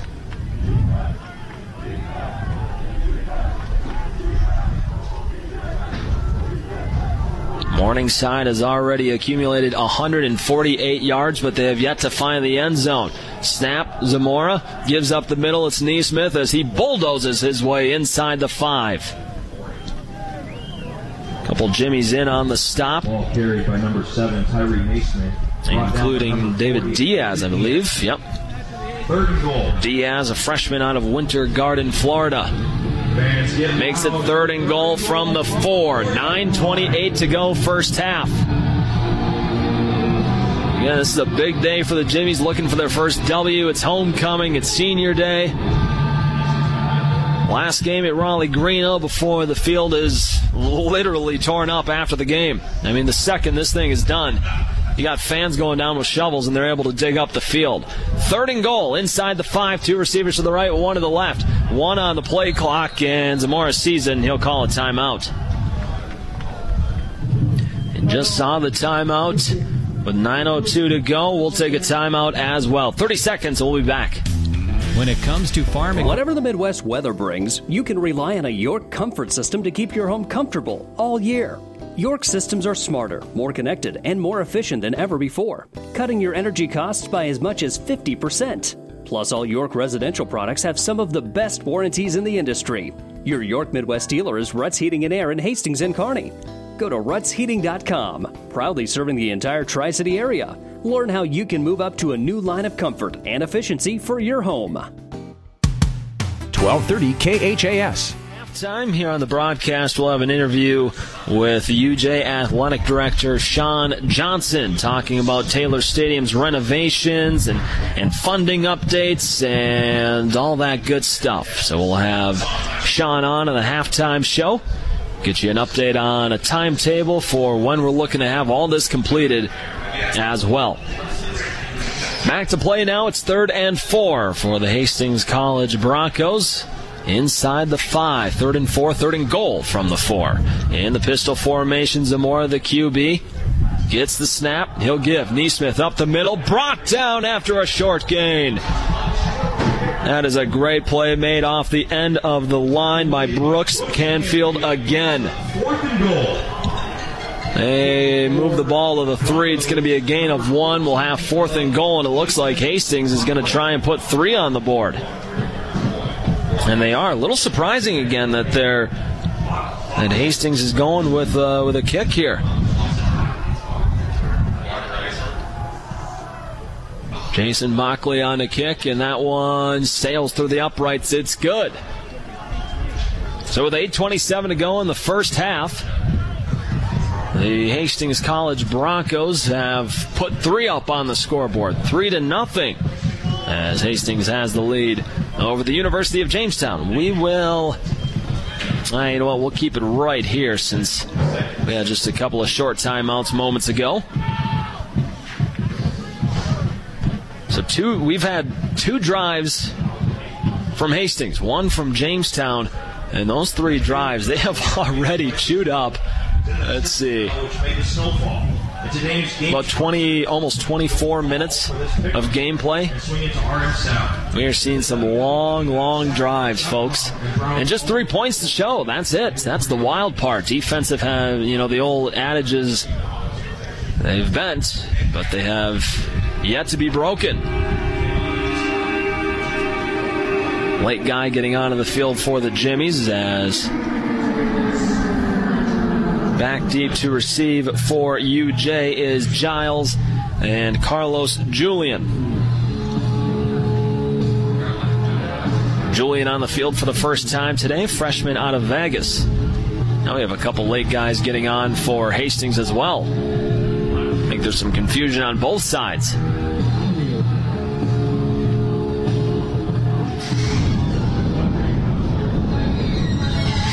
Uh, Joshua Urbanovsky, he's going to be holding the kick right now. Again, just such a windy day, you have to hold it. You're not going to try and kick it without one. Jason Bockel on to kick this one up as he approaches and sends one whistling through the air. Boy, that thing takes a high bounce and it dies at the four yard line. Here comes Julian with it, 10 15, knifes his way through and gets to the 20 and wrestled down to the 21. Boy, it's a good thing that we're tearing this field up after the game because it seems like that football just may have take, taken a chunk out. It was a liner that just bounced about a mile into the air after it contacted the field. So 8:21 to go, first half. Jamestown's second drive coming up. Torgerson, the quarterback, to the right of him, it's Ingraldi.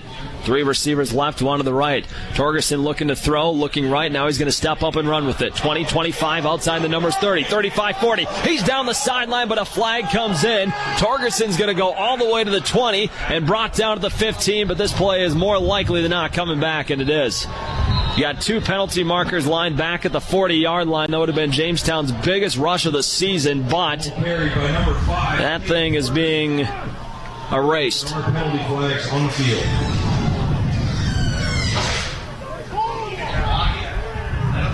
Oh, that hurts. Two penalties lying there. Coach Mistro right in front of it. You can tell he's frustrated. We will get the official call. I think they're see yeah they're looking to see where the penalties are. It's going to be at the 39, so move them back to the 29.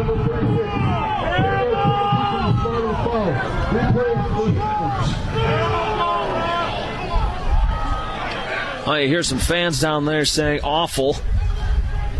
I did not agree with the call. I think they said 36. Jaden McCombs, who got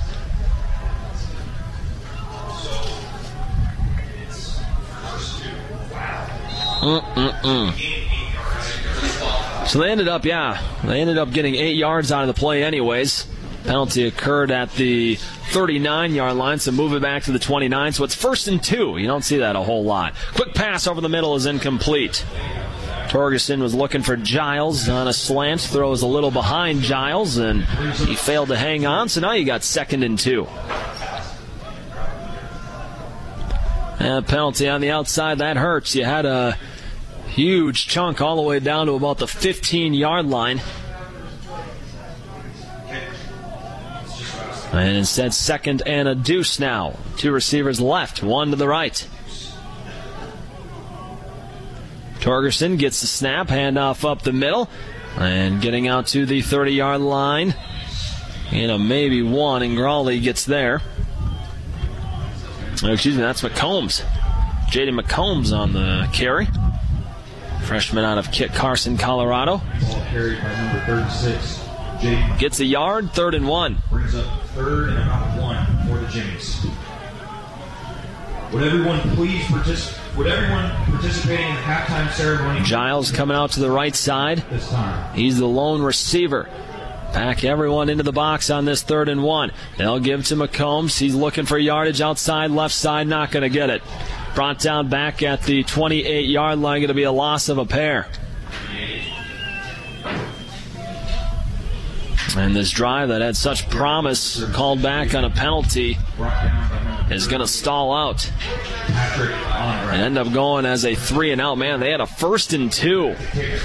First and two and ended up losing a yard on the drive. Or I guess a yard after the first and two, that is.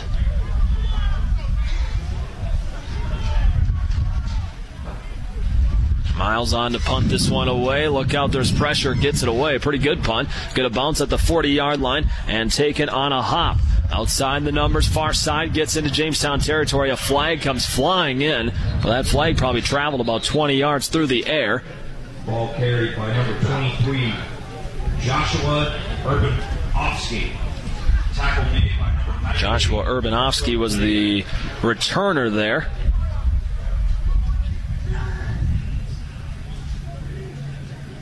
Uh, this one, uh, this one is going to be coming back. Personal foul for illegal blindside block. Return team, number 11. 15 yard penalty from the spot of foul. First down. So Riley Ossendorf gets called for an illegal blindside block, and that will negate the punt return. 15 yards, that'll move Hastings back to the 23 yard line on their own side of the 50. 5.51 to go. It's Hastings 3, Jamestown nothing. Zamora in the offense back for another crack at it. They have gone two drives into the red zone, one resulting in three. The other they got stopped on fourth down. Zamora the snap, handoff up the middle. It's Simonson going up the middle, ripping through a couple of tacklers, getting out to the 28. He's dropped there. Ball carried by number Gain of five. Simonson brought down by number 69, Mitchell Schwartz. Second down. Okay, Mitchell Schwartz in on the tackle, junior out of Peyton, Colorado. And it's second and six to go with 5.24 uh, left to go in the opening half. Two receivers left, one to the right. Zamora in the gun. Another gives Simonson. Stunners in the backfield, and he's tripped up. May have just lost his footing underneath himself, and he goes down after a gain of one. And we've got a third and five coming up. Eight, Brett Simonson brought down by number And they actually just got it back to the line of scrimmage, and that was it. third down. Fans, it's time to get they will give him a yard after that. Third and five, 4.50 to go in the opening half. 3 nothing. Hastings the lead. They'll line up a trio of receivers to the left side, Marshall on the right side. Zamora gets the snap, four man pressure, looking to throw. Clean pocket, throws over the middle, pass is caught at the 40, and it's a first down. Sliding to his knees, it was Quentin Sinek. Sophomore out of Hastings. Hometown kid makes the catch up to the 40. Brought down by number eight, Nate Holmes. Nick Holmes makes the tackle right away. Nate Holmes, excuse me. Results in a First down. And they get out to their own 40. On another third down conversion, Hastings has been really good on third downs today. Snap looking to throw again Zamora. Steps up in another clean pocket. Whistles one over the middle. It's caught in stride and falling inside the 30. It's Keoti Steinhaus. Ball received by number one. I should say inside. Yeah, they get it about the 28 yard line. So these last two pass plays, Zamora has had all day to throw. Jamestown defensive line giving him no fits whatsoever. First and 10 for the Broncos. Three receivers right, one to the left. UJ showing some pressure. They bring five. This time they get to Zamora, who slips and he goes down back at the 40. And that's a Jimmy sack Paul Vandal in on the sack. Vandal. Yeah, as I said, they haven't been getting pressure. Well, on cue. Vandal bursts up the middle. Zamora tried to wheel out of the backfield, just lost his footing and went down. And it's a loss of 11. And it's going to be second and a mile. Back to the 40 yard line. Coming up on three minutes to play. 3 0. Hastings the lead. Handoff gives Simonson looking for room. Not a lot there. Gets a yard to the 39 yard line and he's swarmed there. Manuel Nahara again in on the tackle. Seeing a heavy dosage of Simonson on this drive for the Hastings Broncos. It's going to be third and now it's going to be third and 21. 2:35 to go in the second quarter. Broncos have already picked up 10 first downs and over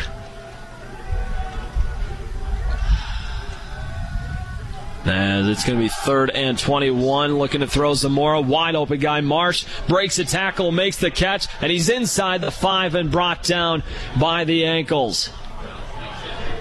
Third and 21. Zamora with another clean pocket and another catch for Sam Marsh. First and goal from the two. And it's first and goal at the two.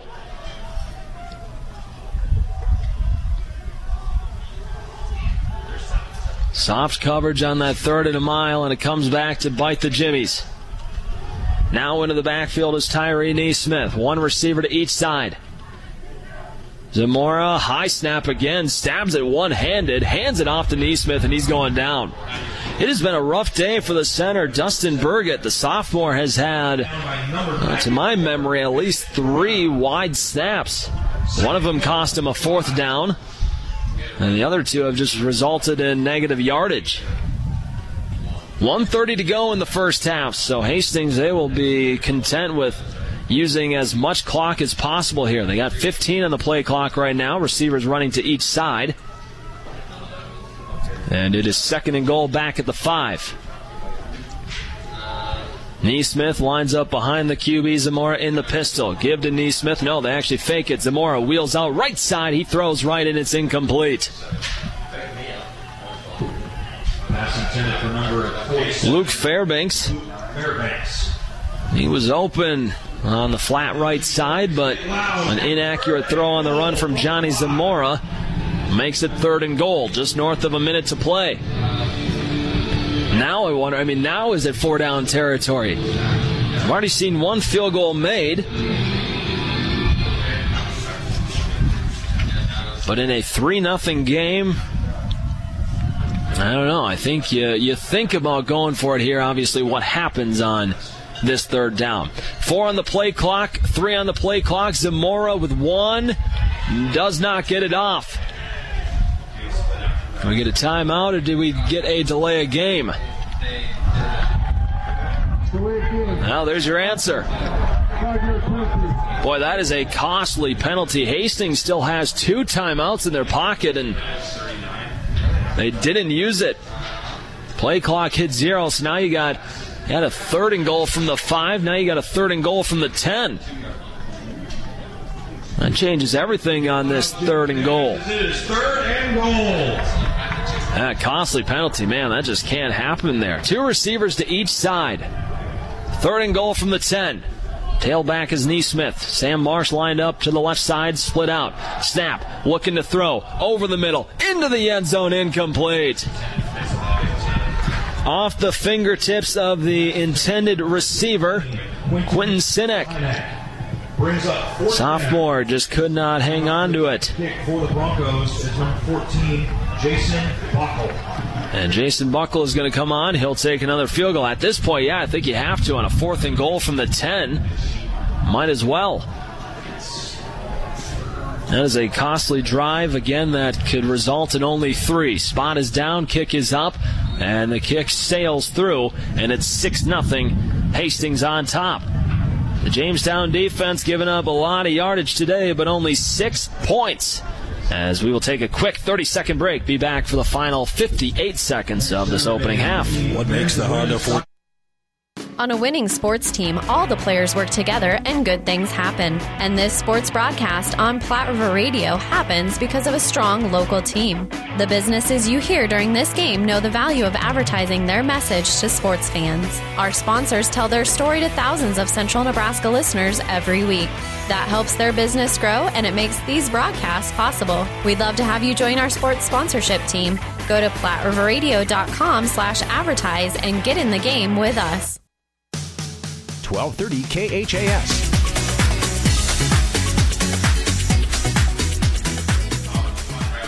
Six nothing. Hastings College has taken a one possession lead still. Again, the Jimmy's defense, they have they've allowed Hastings to move the ball three times inside their own 10, but given up just six points. That is the definition of bend but don't break.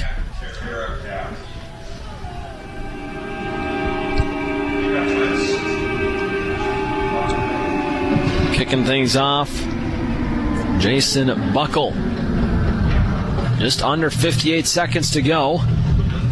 Depending on what happens here, as this one is going to sail into the afternoon sky through the end zone for a touchback. So Jamestown will start at their own 25. Buckle sails to the end zone for a touchback. Jimmies will begin from the 25 yard line.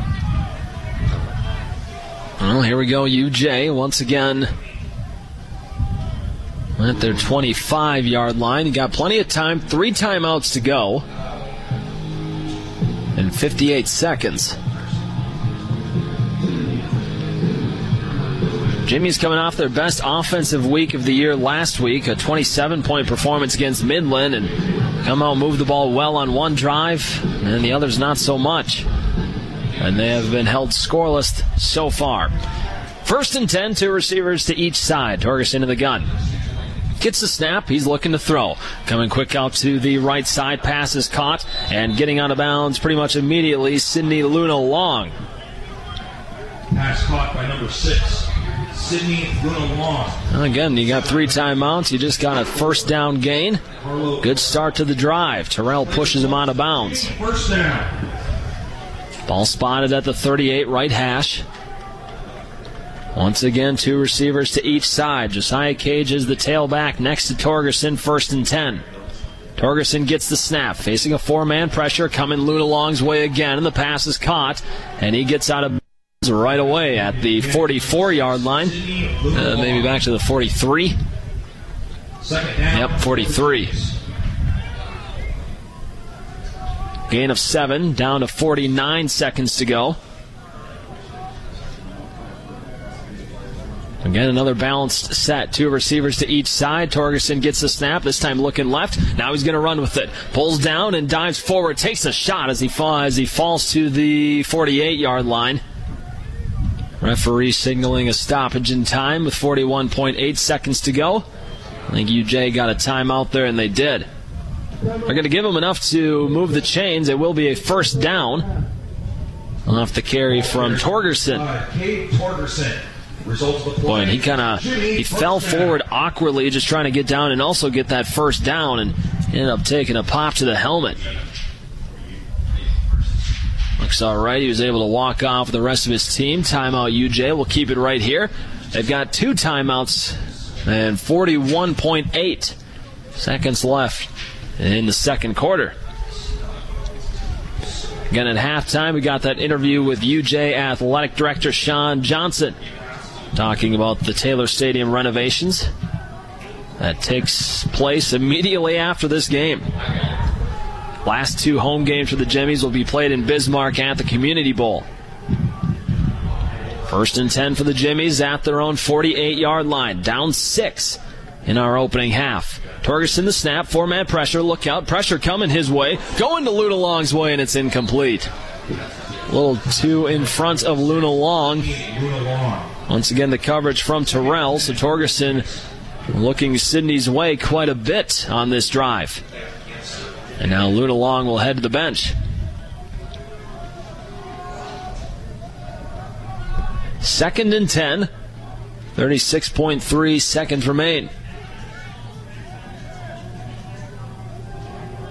Cage the tailback off the left hip of Torgerson. Four man pressure. Cade looking to throw, scrambling left, throwing on the run. It's low, it's incomplete. Right at the right at the chains. Pass intended for number 86, Micah And it's now third and 10 following a pair of incompletions. Micah Madian, the intended receiver, freshman out of Anoka, Minnesota. Half a minute remains. Torgerson looking to the sideline, gets his play. Another balanced set, two receivers left, two to the right. Now motion from right to left. Now three receivers on the left side. Torgerson gets the snap, looking to throw, steps up, trying to run with it, breaks one tackle, stumbling his way to the 46. He's brought down there, and Coach Mistro going to call a timeout right away. Second timeout used of this opening half. It stops the clock with 23.1 seconds to go. Ball carried by number five. It was Torgerson. That was his fourth carry of the afternoon. Play results on fourth down. Well, now you have a question here. It's going to be fourth and four. If you don't get it here, you give Hastings at least a shot to put up more points on the scoreboard. It's already 6 nothing Hastings. You, depending on what would happen here, if you go for it and if you fail it, Hastings would have about, you guess 17 seconds to go.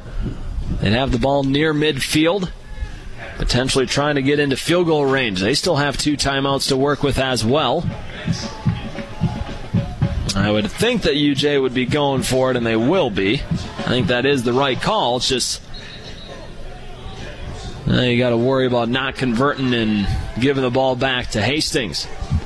So fourth and four at the Hastings 46 yard line. Empty backfield this time. Three to the right, two to the left.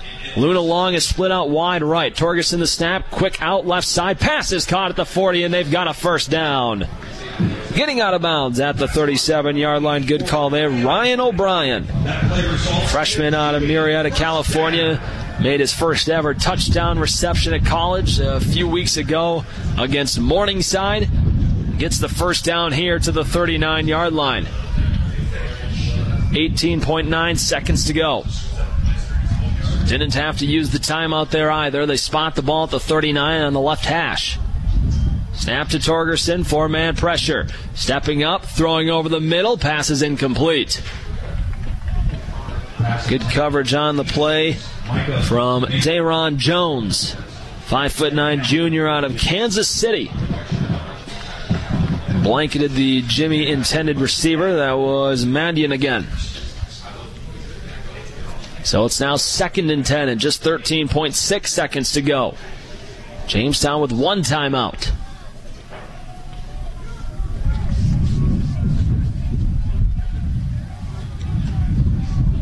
Torgerson with Cage to his right gets the snap, looking to throw, stepping up, scrambling left. He's going to take off, angle out of bounds inside the 35, chased out with 7.5 seconds to go.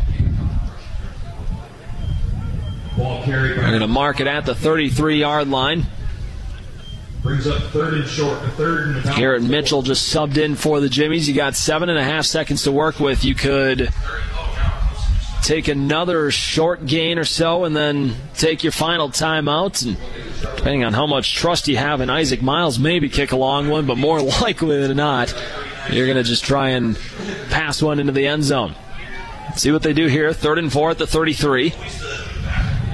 Snap. Torgerson looking to throw. Going to air one out deep left sideline, and that one's out of bounds, incomplete. He was looking the way of Garrett Mitchell. But Mitchell never had a chance, and now with 2.3 seconds to go, this will be the last play of the opening half, barring a penalty. And Coach Mistro is going to take his final timeout. I think even on a regular day, you're not going to send the kick unit out, but especially on this day, where the wind is blowing at about 30 miles per hour. Monday night, your Jimmy Women's. You're going to give Cade Torgerson a chance to heave one into the end zone, see if you can't complete something at the end of the half. Harold Newman Arena.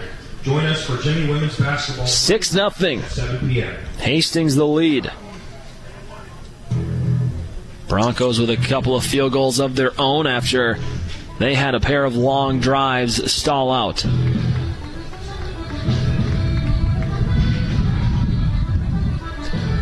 That'll be the last play of the half. Three receivers line up to the right. Wide right, Giles in the slot, Bowie, and then that's also Stevie Justice on the field. Snap to Torgerson, looking to go deep, airing it out into the end zone. It's intercepted. And running around in the end zone and just taking a knee, that's Dayron Jones. So the interception doesn't mean a whole lot other than giving Torgerson an INT in the stat book, but really it goes down as pretty much an incompletion, and that's the half. So we have played 30 minutes from Rollie Greeno Field at Taylor Stadium. It is Hastings College 6 and the University of Jamestown nothing. We'll go to break. We will take a three minute break, come back with an interview with UJ Athletic Director Sean Johnson talking about the renovations moving forward here at Taylor Stadium. Once again, Broncos 6, Jimmies nothing. We'll be back in three minutes. You're listening to Jimmies Football on Jamestown 107.1 FM and online at newsdakota.com. Before you can. My son Ben was very healthy when he was born, and then when he was 15 months old, I realized he had autism. I think all my encounters that I had before I met Ben were meant to be so I could be a better parent to Ben. It's definitely made me a better caregiver and a better advocate for all of my patients because I have a better understanding of the whole life and not just the little glimpse you get when they're in the doctor's office. I chose Mary Lanning because it had a great reputation and it's very much like a family when you work here. What I love most about my job is getting to know the different individuals and families and being able to see that I make a positive impact in their lives. I'm Susie Gregg, psychiatric nurse practitioner at Mary Lanning Healthcare. Mary Lanning Healthcare. Your care, our inspiration. The gifts from friends and alumni of Hastings College are always appreciated. And now there's an even greater opportunity to target your gifts more easily than ever before with Bronco Boost. With Bronco Boost, you simply log into hastings.edu, then click on the Giving drop down menu to reach Bronco Boost. Target your gift in on up to nine areas. Give anything from athletics to theater to music. Bronco Boost, a service of the Hastings College Foundation to directly impact Hastings College students. Five Points Bank is strongly committed to investing in our community. This is what locally owned, locally managed banks do, and do well. We are proud to be a leading supporter of the United Way's annual campaign. Also, we make meaningful contributions to numerous community, educational, and civic organizations in our quest to make the quality of life in our area as strong as possible. Giving back. It's part of our mission statement and helps make Hastings a great community. Five Points Bank. Locally owned, locally managed. The better bank. Comfort food meets convenience with Bullseye's Sports Bar and Grill for takeout. Tasty sandwiches, tempting burgers, soups, and salads. Daily specials are posted on Bullseye's Facebook page. To see the entire menu, log on to bullseyesportsbar.com. Phone ahead, pick it up on West 2nd across from the Water Park Hastings. Take it to the comfort of your home or work. Bullseyesportsbar.com or Facebook. Then order by phone from 11 until 8 Tuesday through Friday, 4 to 8 on Saturday. Now open for dine-in with limited seating. And perhaps most importantly, the Bullseye family thanks you for your continued support. Five Points Bank of Hastings, safe, strong, and growing. Back in September of 2000, we opened for business at 4th and St. Joe with a staff of five. Now we have three banking locations, over 45 employees, and have grown to become the largest locally owned bank in Hastings. Since our opening, we've listened to you and responded by providing high quality customer service, new banking technology, and provided support to many community organizations. We appreciate your support and look forward to continuing as the better bank in Hastings. The halftime show is brought to you by the Family Medical Center of Hastings, your family's home for healthcare since 1963 at 1021 West 14th Street in Hastings.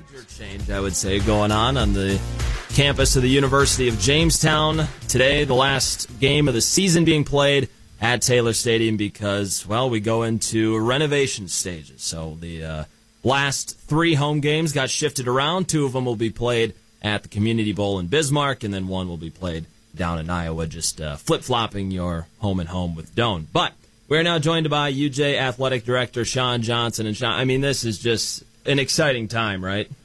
It really is. You know, especially in the midst of a pandemic, to be able to do what we're doing, you know, it's just a real credit to the community coming together for this project. It's also an, an incredible tip of the hat to, you know, our donors and sponsors and you know, for people to commit to a project like this in the midst of where we're at is really says something incredible about our community and about the University of Jamestown. I think some much needed good news as well. yeah, absolutely. But it's interesting. Uh, last night of basketball, you know, it was a nice when over Valley City State. I had a good chance to visit with uh, supervisor officials in basketball for the North Star Athletic Association and and some of the officials too. And you know, one thing that they mentioned that, and we're just grateful that we're getting to play. You know, there's so many schools uh, aren't, that aren't getting to play. I visited with two guys that you know live in the Minot area in Minot State. They're just they're not able to do anything except practice, and yeah. we're just so fortunate, quite frankly, to be in an association like the NAI and a conference like the GPAC, where certainly there's been bumps in the road and things we've had to deal with, but students are getting to do the thing they love to do, and that's compete. And that's part of the co-curricular experience of being at the University of Jamestown, and it's so important to everything that we do. So we're I'm just so grateful to our student athletes and our coaches that have put the time and effort and hard work in that they already normally do, and then this on top of it. It's really impressive. You already mentioned the you know the um, cooperation with the high school going in on this joint project, and yesterday it became very evident that that was a big deal. FCCU was talking at the uh, luncheon over on campus, and you know they said at first like, "Well, we're not sure if we're ready to uh, commit all this money." But then the high school jumped on. You got this this this joint you know work going on. How important was it to get the high school and the university both involved? It was absolutely critical, and certainly we thank Rob Lecht, superintendent of schools, and uh, Jim Rolson, the athletic director at the high school, for them partnering with us to make this. Again, it's a community project. It's certainly on our campus. It's in our footprint, but this is a community project, and not just for football and track. But you look at the summer track programs we've had over the years at Taylor Stadium. I think that's going to be even bigger and better. And so we're just grateful for the partnership. And we had done a lot of that in the past. It was probably behind the scenes. People didn't realize the high school many times would come over if one of their fields was a little muddy and used their, if, if they had uh, things going on at the high school, they were double booked on events. They'd come over and practice or, or play a game in here. So we've done a lot of those things behind the scenes, uh, educationally too. We've done a lot of things like that as well. And then I think what happened yesterday with FCCU's million dollar commitment really spoke to the fact that how important it was a community project. And we can't think, you know, Steve Schmitz, who's the president, uh, Sean Rinkenberger, who's CFO, and Nick Schauer, who's the, the VP for the Jamestown location from, from FCCU for making, you know, again, in the midst of what we're going through, yeah. to make a commitment like that and, and from a local businesses too it, it really means a lot to us, and we're just so thankful to First Community Credit Union. The support that you know FCCU and a ton of other donors have have given you guys that's going to mean a lot. I mean, when this this project started back in well, I guess officially started back in it was July, June, one of those mm-hmm. two, yeah. And you guys have raised what over nine million dollars already? Over nine million dollars, and again, if you go back to that community aspect of the project, yeah. Dr. Joida Hanson, who's gave the lead gift in this project, her parents owned the Jamestown Sun, you know, entrenched in this community. Uh, Joada didn't actually go to school here, but she grew up here and she knows the importance of it. And I think the fact that this, again, was not just a University of Jamestown project, this was a community project that was going to impact youth throughout the community. That was really important to Joe Ida, who's on our board of trustees. And again, for her to step up and make that kind of donation. And much like Harold Newman Arena, she's going to honor her parents and their legacy, much like Carrie Ness and her family honored their dad, Harold Newman Arena. I just think it's really special. Oh, very. No, I, I think that's that's awesome. So now, after the conclusion of today's game, I mean, the, it, it, literally starts right away. You can go down to the field. You can grab a shovel. I'm talking to you, the listeners, right now. You can grab a shovel. You can go down. You can dig up the field, get a piece of turf, go lay it in your backyard. I mean, you guys start right now. Right now, that's correct. I mean, we've the construction trailer is on campus. The bulldozers and the excavators will be here this week. And so, well, and, and the key is we've got to get going on the excavation part of it because, as we know, uh, winter's coming uh-huh, and the sure ground do. will be frozen. so we need to get a lot of that excavation work done. And to kind of give you an idea of how far back we're excavating, if you if you can visualize, of course, if you've been to Taylor Stadium, you know where the press box is. Well, the back of the press box, that's where the grandstand's going to start. That's how far back we're going. And why are we doing that? Well, we've really got to expand the oval of our track. You know, when we built that track back in the day, great facility, but it's very long and narrow, very tight turns, and we want to get it in a more traditional college track configuration. So it'll be a bit more oval. We're adding another lane. We'll have nine lanes instead of eight. It's just going to be an incredible facility. And, and Dr. Polly Peterson, our president, she's referenced this many times, uh, talked about how Jamestown used to be track town in the state of North Dakota. Of course, Dr. Peterson ran track here, so she remembers that not only as a high school student, but, but as a collegiate student, uh, student athlete here at uh, at time Jamestown College, now the University of Jamestown. So that's it's really going. The great thing is, is we'll still have the bowl. You know, the setting is unparalleled in my mind, but now we're going to be able to partner that with a, a top flight facility, top Right. flight infrastructure. It's going to make it, in my mind, I think the best outdoor football facility in the state of North Dakota. And you know this this project hasn't gone off without its without its hiccups. Um, you know, yesterday during the luncheon, Brent Mosier was talking about bleachers. You had uh, had to redo the design because of some bleachers. What happened there? So originally we were going to move the home side back to the west side of the facility, and and longtime Jimmy fans will remember the west side was the home side for many many years. So we were going to move it to the west side, kind of tie into campus a little bit more.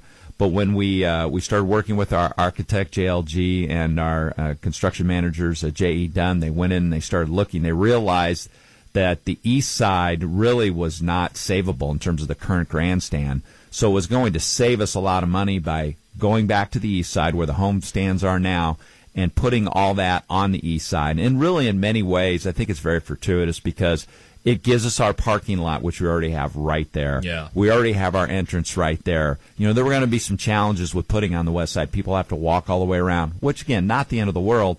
But now it's going to be so much easier, I think, from a construction standpoint, a fan access standpoint. So it really worked out well. No, it wasn't the original plan, but I still think it's going to end up being the best plan. Good stuff. Well, hey, we can't we can't wait to, to see the progress, and I'm sure everybody on campus they can't wait for the the completion. By the way, is there a completion date right now on it? Well, in August, because we plan on playing a home game either at the very end of August or the beginning of September. And you mentioned uh, flipping games with Northwestern, so that'll actually give us six home games next year, which I think is really exciting. The fact that we have a new facility, we're going to have six football games Yeah. there next fall, I think is really exciting. And again, the track aspect, you know, Alcastle relays, building that back to what it used to be, having last chance meets there, you know, having the high school have their relays there.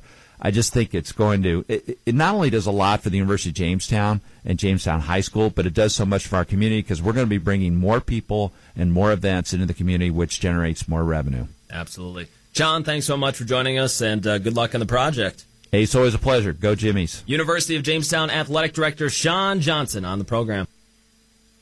Paying your energy bill. Hastings is the place to go for all your healthcare needs. Their team is trained to treat the whole person, regardless of age. They provide a wide range of medical care, including acute care, routine health screenings, and treatment of chronic conditions. Family Medical Center is the area's only independent family medicine clinic. They're dedicated to providing you the best care in the most cost effective manner. Your family's home for healthcare. 1021 West 14th Street, proud to support all area student athletes. On a winning sports team, all the players work together and good things happen. And this sports broadcast on Platte River Radio happens because of a strong local team. The businesses you hear during this game know the value of advertising their message to sports fans. Our sponsors tell their story to thousands of Central Nebraska listeners every week. That helps their business grow and it makes these broadcasts possible. We'd love to have you join our sports sponsorship team. Go to platteriverradio.com slash advertise and get in the game with us that took up a lot of time and, and went uh, a lot of yards as well. Hastings with just six points to show, though, has ended up having 14 first downs in that opening half, 90 rushing yards on 28 attempts, and they went 9 of 13 through the air for 134 yards. Uh, that was the passing stats for Hastings. Quarterback John Zamora, he was responsible for all 134 yards, 9 of 13 through the air. Rushing, it was the Tyree Neesmith show, 17 carries, 66 yards. Very just efficient, steady, solid first half for Neesmith. Brett Simonson had six carries for 15 yards, and then Zamora had nine yards on five carries. Receiving, it was the Sam Marsh show, four catches for 64 yards.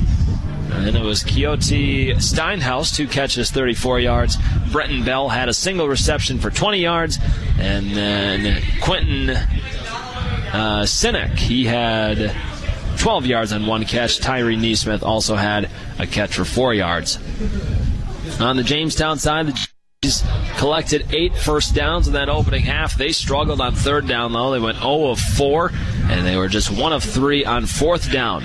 Rushing the ball was a struggle as well 11 carries, 18 yards. And through the air, 6 of 16 for 74 yards. Cade Torgerson, he went 6 of 15 for 74 yards, and then threw that interception at the end of the first half. There was a second interception thrown by the kicker Isaac Miles on a fake. So two INTs for the Hastings defense. Running the ball, Cade Torgerson ended the first half as the leading rusher. Five carries, just 12 yards. Frankie Ingraldi, he had four carries for seven yards. And then Jaden McCombs, a couple carries for a negative one yardage. Receiving, leading receiver yardage wise was Javon Bowie. He had a catch for 28 yards. Sidney Luna Long, the only Jimmy with multiple receptions in that first half. He had two catches for 18 yards. And then Giles, Justice, and O'Brien all had one catch for right around 10 yards in that opening half. So Again, I said that at the end of the first half, but it's got to be a little frustrating for the Jimmies as they put together their best offensive production of the season last week 27 points, over 300 yards through the air, three rushing touchdowns, and then you come into today and you're held scoreless through one half of play. We'll go to break. We'll come back. We will get you a, a look at the rest of the GPAC Saturday football schedule after we'll go three minute break and we'll come back after this. The dental specialists whatever the midwest weather brings you can rely on a york comfort system to keep your home comfortable all year. York systems are smarter more connected and more efficient than ever before cutting your energy costs by as much as 50% plus all york residential products have some of the best warranties in the industry. Your york midwest dealer is ruts heating and air in hastings and kearney. Go to rutsheating.com, proudly serving the entire Tri City area. Learn how you can move up to a new line of comfort and efficiency for your home. Comfort food meets convenience with Bullseye's Sports Bar and Grill for takeout. Tasty sandwiches, tempting burgers, soups, and salads. Daily specials are posted on Bullseye's Facebook page. To see the entire menu, log on to bullseyesportsbar.com. Phone ahead, pick it up on West 2nd across from the Water Park Hastings. Take it to the comfort of your home or work. Bullseyesportsbar.com or Facebook. Then order by phone from 11 until 8 Tuesday through Friday, 4 to 8 on Saturday. Now open for dine-in with limited seating. And perhaps most importantly, the Bullseye's family thanks you for your continued support. Five Points Bank of Hastings has again been awarded a five star rating by Bauer Financial Research. We know our customers appreciate having their local community bank at the top of safety and soundness ratings. We are very proud of the five star designation and will work hard to maintain this level of excellence. Knowing our community and knowing our customers, it's what sets a community bank apart from others. Five Points Bank of Hastings, member FDIC. The gifts from friends and alumni of Hastings College are always appreciated. And now there's an even greater opportunity to target your gifts more easily than ever before with Bronco Boost. With Bronco Boost, you simply log into hastings.edu, then click on the Giving drop down menu to reach Bronco Boost. Target your gift in on up to nine areas. Give anything from athletics to theater to music. Bronco Boost, a service of the Hastings College Foundation to directly impact Hastings College students. On a winning sports team, all the players work together and good things happen. And this sports broadcast on Platte River Radio happens because of a strong local team. The businesses you hear during this game know the value of advertising their message to sports fans. Our sponsors tell their story to thousands of Central Nebraska listeners every week.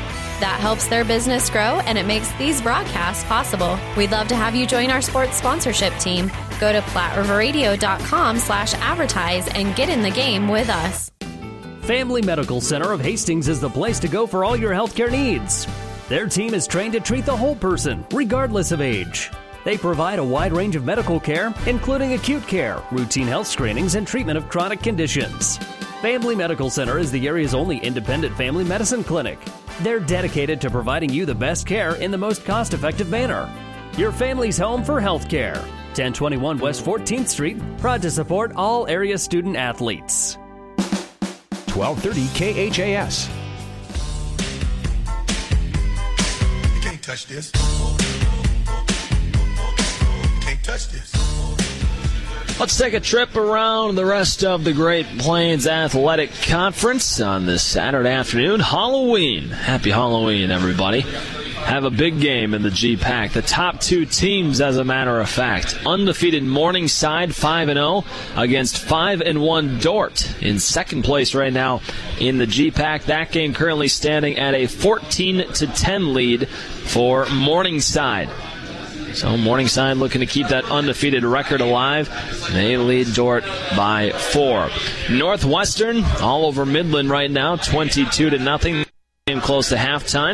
And then the other game going on today, Dakota Wesleyan and Briar Cliff. Although I don't see a scoreboard update on that, so I wonder if it started. Well, they said it's supposed to start at 1 o'clock, but maybe just no live stats then. But that's the other game. Morningside and Dordt, as I said, they're the top two teams right now in the GPAC. Northwestern is third, Concordia fourth, tied with Midland. And then Doane at sixth, Briar Cliff and Hastings tied for seventh. Dakota Wesleyan is eighth, and then rounding out the GPAC, it is Jamestown at 0 4. The Jimmies right in this game, though. Defense has stood tall a couple of times, well, really all three times inside the red zone. And they have given the Jimmies offense a chance to at least stay with Hastings. As we are about ready for second half action. Later tonight on the campus, the Jimmy's volleyball team, they're in action. We will not be covering it on Jamestown 107.1 FM, but if you're in the Jamestown area, come on out and support the Jamestown volleyball team, still undefeated. They're 13 and 0 as they take on Mount Marty tonight at 5 o'clock. Wear your costume, come on out to Newman Arena. Men's basketball, they're 3 and 0 right now. Women's basketball, 1 and 0. We will be covering the women's basketball game this Monday night at home against Dickinson State. But right now, it's time for second half action here from Rollie Greeno Field. Jamestown will be getting the ball, moving left to right across your radio dial, wearing the all orange uniforms. And we are underway in half number two. Taken to the 10 by Julian. He circles around, gets up to the 15, and he gets dragged down there. Julian almost overran that kick, so the momentum was carrying him forward. He had to lunge back and make the catch almost over his shoulder, and it results in a pretty poor return out to the 15 yard line. So here come the Jimmy's offense. You know, you think that one big play, that one run from Cade Torgerson got erased on a holding call. Outside of that, the offense just didn't do a whole lot. All right, here we go. Hopefully, half number two has something in store for the Jimmies. Handoff right side and dragged down in the backfield. Nice tackle getting in there to make the play. Titus Clay, again, top five leading tackler in the GPAC. He comes up and makes the stop on Frankie Ingraldi, and it's second and 12. Second, about 12 for the Jimmies. On half half minute into this second half, and Jamestown already going backwards on the ground. That has been the story for most of this season. Trips receivers to the left, one split out to the right. Torgerson the snap, looking to throw, coming to the near sideline, back shoulder throw, incomplete. Through the hands of Bowie. He had him. Javon Bowie. Brings up third down for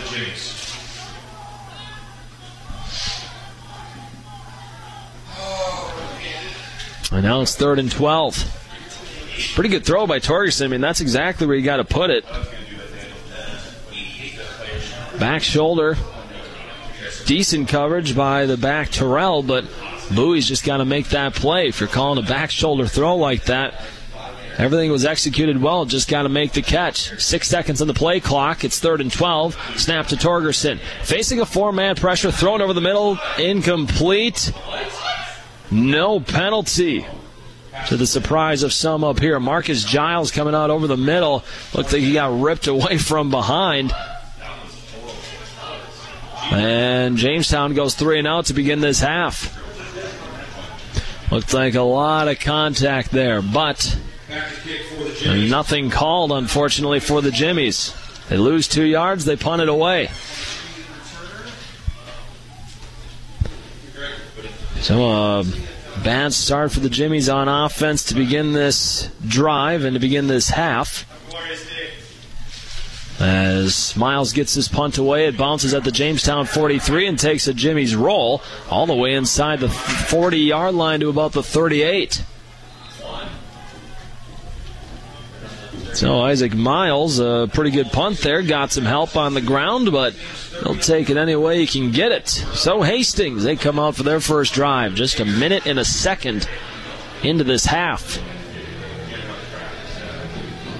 pretty much blink an eye, and Jamestown was already off the field. First and 10 for the Hastings College Broncos. Up 6 to nothing with 13.59 to go in the opening quarter. High snap, handoff, going up the middle. It's Neesmith as he stumbles and navigates his way to the 44 yard line. Give him five on the carry. Neesmith has got 71 yards on the ground as of now. Then he sets up a second and five. 13.36 to go in the third quarter. Three receivers set. Zamora and Neesmith, the quarterback and running back, give to Neesmith up the way. He's got a first down into Jamestown territory and tripped up at the 44. Straight up the middle. Jordan Olson makes the tackle, but not before first down yardage and then some was picked up. Ball spotted on the right hash. Two runs to Neesmith. And Morningside has moved the ball 16, 17 yards already. Two receivers to each side. Zamora gets the snap. Four man pressure. He's going to throw. Clean pocket. Now it's collapsing, and Zamora just throws it out of bounds. Good coverage downfield. Zamora was looking the way of Keontae Stenhouse. Again, good coverage all over the field. And Zamora, I thought he actually could have dropped it off to his running back, Neesmith, but instead, he just decided to fire one out of bounds and set up second and 10.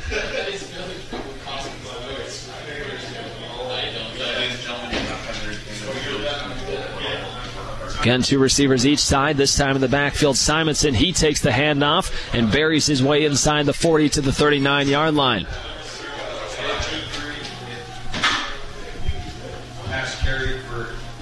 So they'll spot it in the middle of the field at the 39. They'll give him six, setting up third and four. Simonson's been fairly quiet today after leading the team in rushing last week. He's at 21 yards this week. Third down. Snap to Zamora. Another give Simonson. He's met in the backfield and stopped at the 40. Rest of the cavalry shows up, and it's going to be fourth down after the loss. Boy, waiting for him as soon as the handoff was given. It was Levi Scribner. And Brooks Canfield also in on the tackle. And punting away Morningside, first time today. That the Broncos will boot this one deep. And a good stand by the defense once again. Jason Bockley punting it away again. And roll right. It looks like a fake, and now he punts. It was a low liner, and it was. Boy, that thing traveled probably six yards in the air, and it's touched up at the 41 yard line. Looked like they were going with a fake, then Buckley started to punt, and that thing barely clipped his foot. Shot one forward, and one of the upmen, one of the linemen really, hit him in the leg, and he fell on it at the 41 yard line. My goodness, yeah. Someone, someone up here just pointed out it traveled one yard.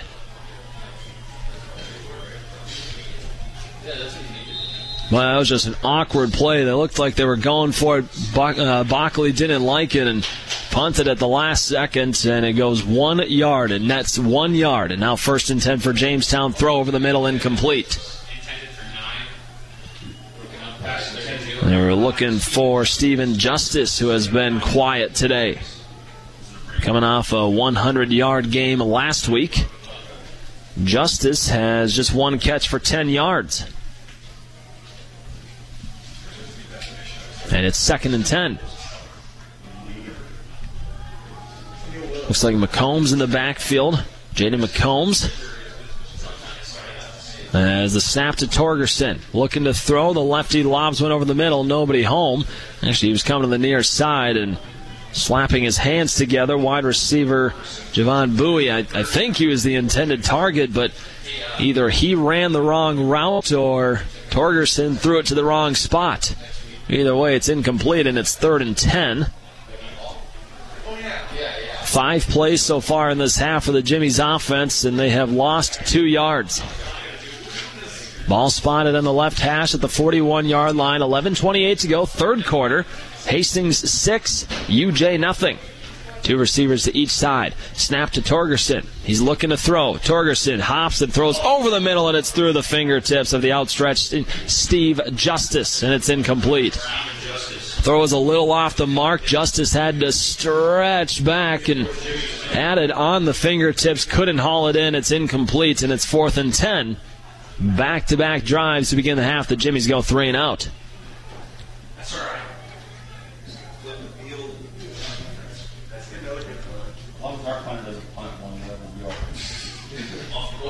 Miles will boot this one away. Gets the snap, facing pressure. This one is a low liner.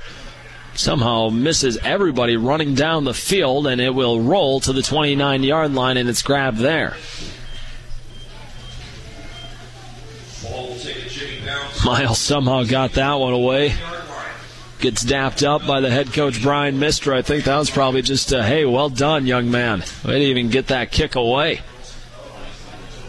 So Hastings now, they'll have a first and 10 at their own 29 yard line. Defensive struggle to begin this quarter. 11 11 to play, third quarter, 6 0 Hastings the lead. Ball spotted at their own 29 yard line. Two receivers left, one to the right. Snap, give, handoff right side Simonson. Outside the numbers 35, and he's pushed out of bounds at the 37 yard line. Now Simonson's starting to get some more run here in this third quarter. Olson pushes him out of bounds, give him eight on the play. And Brett Simonson, the sophomore, will stay in the game. Off the right hip of Johnny Zamora. Who gets the snap? Looking to throw. Looking left side. Quick throw. Marsh has got it and dropped it. Incomplete. Marsh had it at the 45 yard line, but it was broken up. Decent coverage on the play. Justin Six, the six foot freshman, breaks up the play. Six, uh, junior, excuse me, out of Steele. Nearby Steele. I'm just kind of assuming if he was from Steele, probably played at Kidder County. The uh, Wolves, by the way, Kidder County in action today. round two of the nine man playoff bracket here in North Dakota. Third and two for Hastings. Low snap, give up the middle. Simonson looking for first down yardage. I don't think he got it. Maybe got a yard in the play, and the Jimmies hold him to one. And it's fourth and one.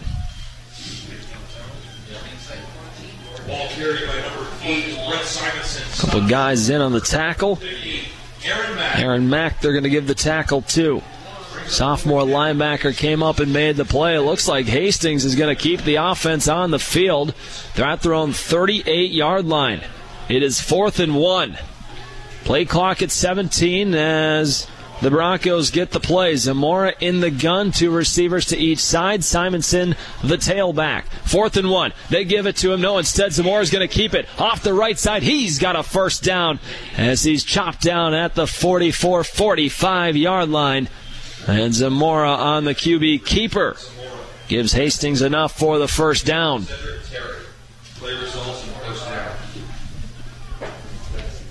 Hastings now one of two on fourth down conversions today.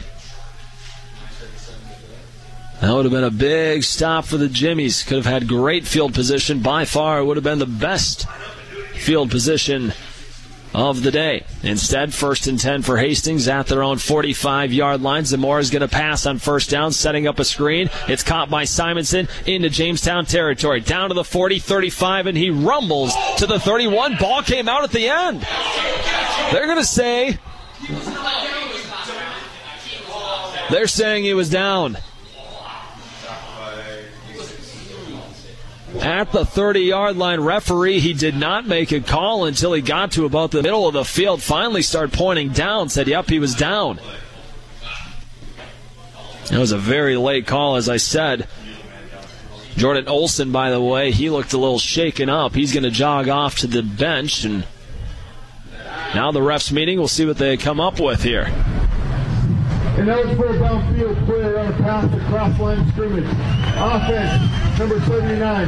Five yard penalty. First.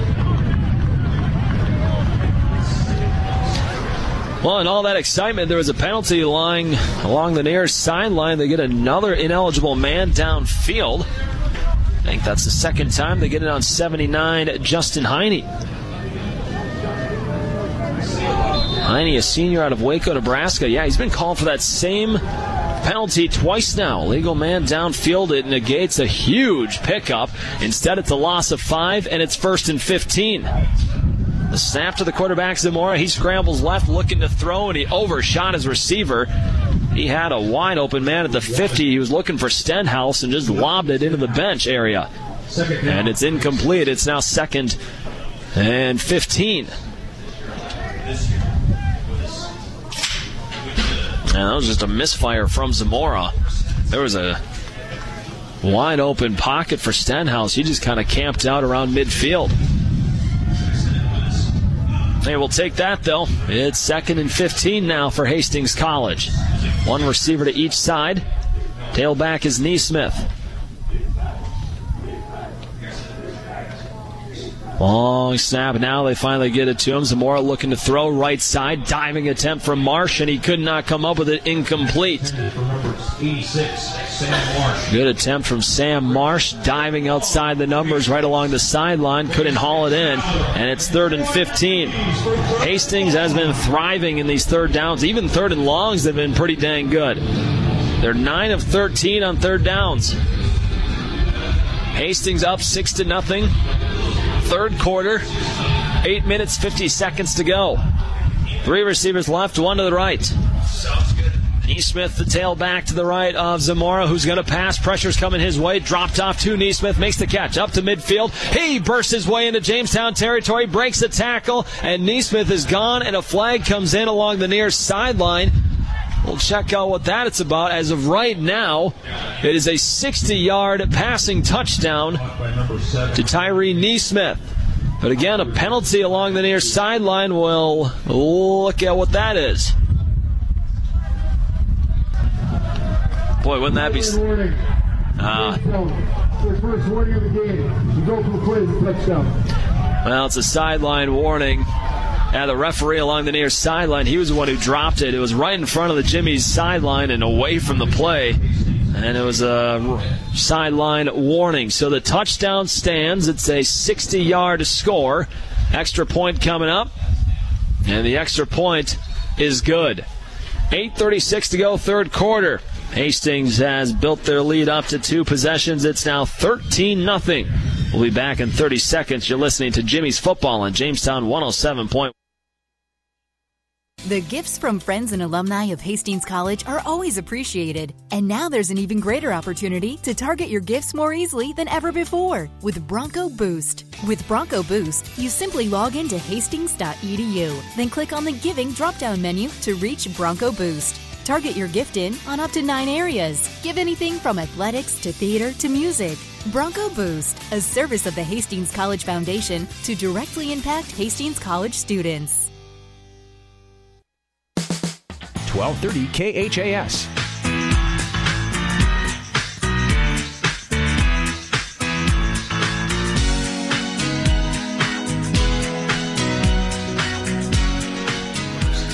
Well, the screen pass from Zamora to Neesmith.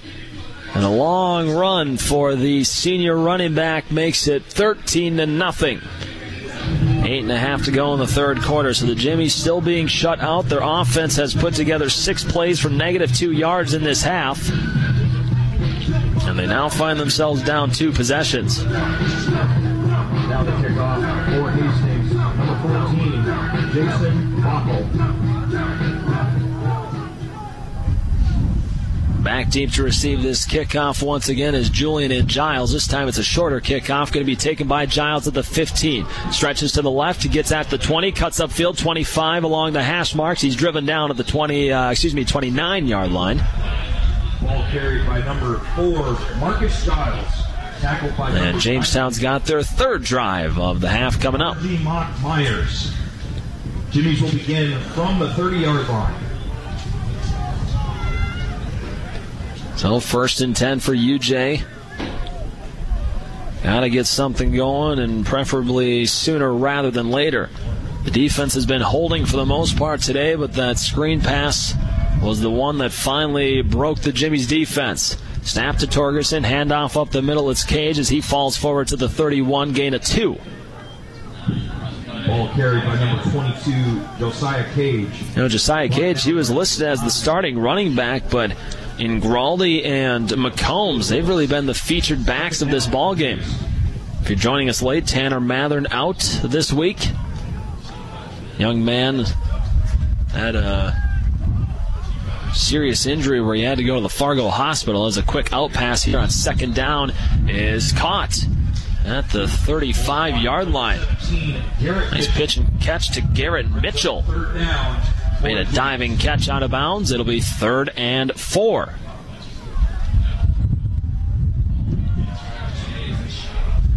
Cage going to be the running back once again. Wind howling out there. Again, it's it's about 30 miles per hour, pretty much consistently all day long. Receiver stacked up to the right side. Lone to the left side is going going that way, and the throw over to Garrett Mitchell, broken up incomplete. They're looking to get back to Garrett Mitchell. Broken up. Keontae Stenhouse, who was in there, he broke up the reception.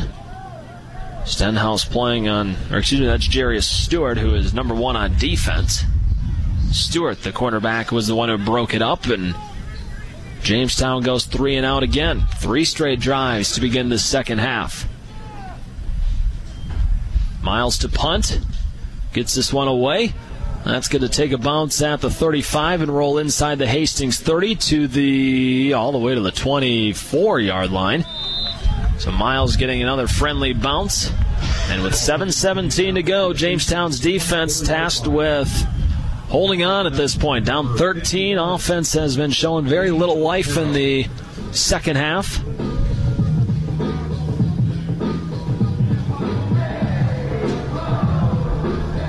And Hastings College will set up another drive at their own 24 yard line. First and 10. Three receivers to the right, one lined up to the left.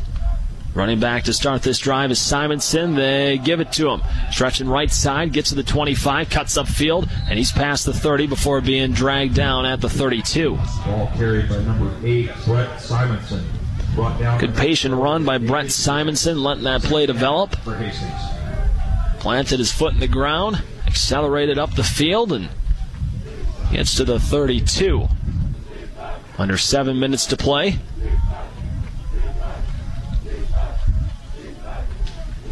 Hastings with a two possession lead. Two receivers on each side. They will give to Simons again. Straight up the field. He is cut down. And I think his progress, his momentum, going to get him the first down. He was tripped up in the backfield, but falling forward.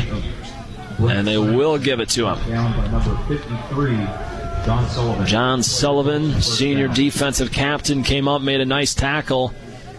The loss of physics, momentum just kind of carried the ball carrier forward, and that'll be enough to move the chains. Up to the 34 yard line, first and 10 for Hastings College. Another four receiver set. Simonson, the tailback. This time throwing the ball is Zamora. Pressure off the edge. Zamora gets it away and throws it wide, incomplete. And there's a penalty in the backfield. They may get roughing the passer. Pass intended for number 15, Quentin Simon. However, there is a flag on the field. Penalty line back at the 28 yard line. Personal foul. Roughing the passer. Roll hit on the quarterback. Defense, number 99. 15 yard penalty. Automatic first down. Uh, Paul Vandal called for the roughing the passer, calling it a low hit on the quarterback, and that'll be a fresh 15 and a first down up to the 49. Vandal was burning in on the quarterback Zamora, nearly got to him and apparently hit him low. So it's now first and 10 for Hastings, just uh, on this side of midfield. Give up the middle, Simonson now gets the other side of midfield as he dives his way forward to the 48. Ball carried by number eight, Brett Simonson. Gain of three, second and seven. Brings up second down. 13 nothing. Hastings uh, the lead. Penalties have been pretty even on both sides. Five for Hastings, three for Jamestown. So a little more towards the Hastings side. Low snap, looking to throw now on the rollout is Zamora. Pass is caught, getting away and getting past the 40 yard line. Ball caught by Is that number, number nine? Let's see, that is number nine. A couple different nines listed on the uh, roster. Going to go with Griffin Roberts is the one who caught it. Tackle out of bounds, number 66. Injured player, one of the Hastings guys. Up front, it's Pat Hudson, six foot three, redshirt junior. He'll get walked off the field. By the way, a broken tackle led to that first down pickup. As Hastings has the ball down to the 40 yard line now. And that was Griffin Roberts, by the way, on that last reception. First and 10. Give, handoff left side. Look how a lot of room here for Simonson, but he's cut down at the 45 yard line. Coming up to make the tackle for the University of Jamestown, it was Jordan Olson. Down by number 25, Jeremy Hotog. Good to see Olson back in the game. Olson was. Uh, he left uh, the last drive with some sort of injury, a little slow to get up, but he's back on the field here. at second and five at the 35. Snap looking to throw Zamora, rolling right, still rolling, still rolling, throws, and it's broken up incomplete. Looking for a button hook. And now a penalty marker lying along the far sideline. And I think it's going to be another penalty of the 15 yard variety. Roughing the passer. Defense, number 40. 16 yard penalty. Automatic first down. So the second roughing the passer call of the drive. That's a free 30 yards on two roughing the passers. I didn't hear what number it was. But man, oh man. Those have been two costly penalties now, and the Broncos are all the way to the 20 yard line now. Mm-mm-mm. One receiver right, that is Marsh. One to the left. That's Stenhouse. And now Stenhouse motions back to right, now back to left. They fake it to him. Looking to throw Zamora. Going to the end zone. Passes. Caught. What an adjustment. Touchdown, Hastings. Ball caught by number 87. My goodness. John Austin. Play results in a touchdown. John Austin. Freshman from St. Joseph, Missouri. He got tied or he got twisted around. Made an adjustment mid-air and somehow hauled that one in, and it's now 19 to nothing. Extra point coming up. What a catch for Austin. Mockley on for the extra point to make it 20 nothing. Snap is good, spot is down, and the kick flies through the uprights. It's good. 20 to nothing. Hastings College the lead. We'll take a quick 30 second break. Be back right after this. Whatever the Midwest weather brings, you can rely on a York comfort system to keep your home comfortable all year. York systems are smarter, more connected, and more efficient than ever before, cutting your energy costs by as much as 50%. Plus, all York residential products have some of the best warranties in the industry. Your York Midwest dealer is Ruts Heating and Air in Hastings and Kearney. Go to rutsheating.com, proudly serving the entire Tri City area. Learn how you can move up to a new line of comfort and efficiency for your home. 1230 KHAS.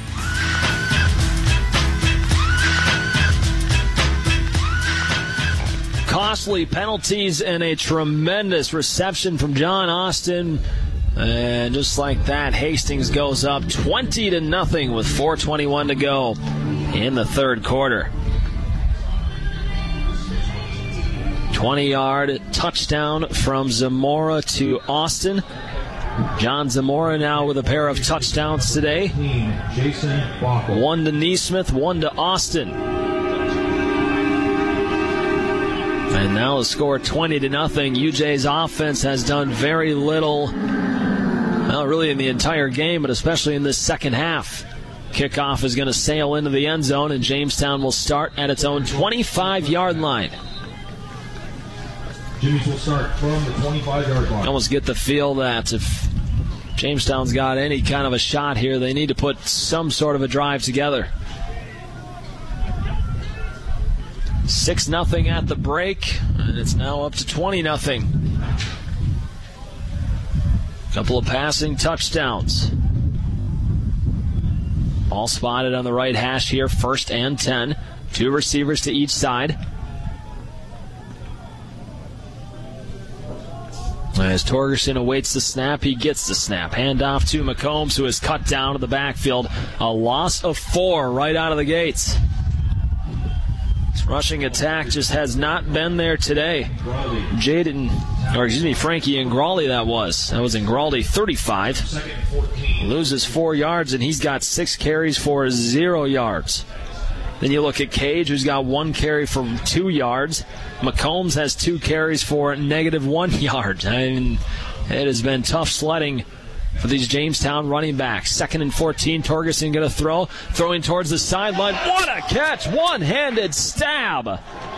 Marcus Giles makes a tremendous reception. And finally, a spark for this Jamestown offense. They spot the ball at the 45 yard line.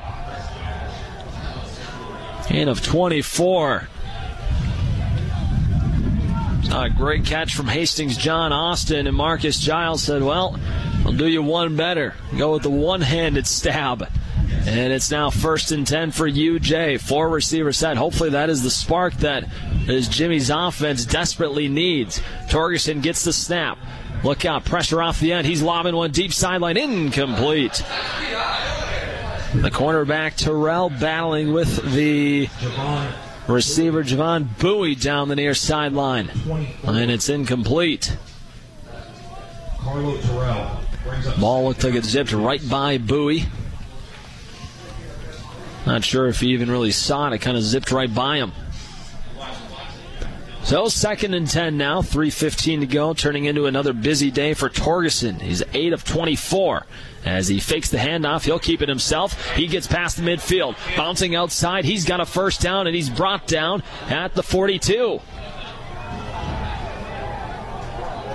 Now a little extra uh, extracurricular here. Torgerson, who has made the, uh, who made the tackle, or I should say, Titus Clay made the tackle on Torgerson, and Clay he uh, he was not happy that Torgerson apparently apparently stood over him as he got up or something like that because Clay got up. He actually looked like he even shoved a referee. At least made contact with him. No penalty, and we do have an injured Jimmy as well along the near sideline. Can't tell who it is right now. He's being blocked by all the guys in front of him, or behind him, rather.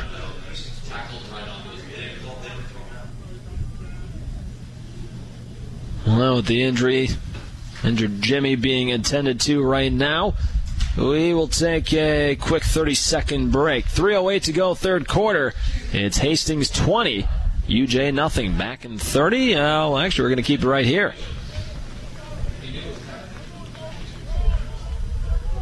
Injured player got up right away. That's Bowie. He's going to be helped off.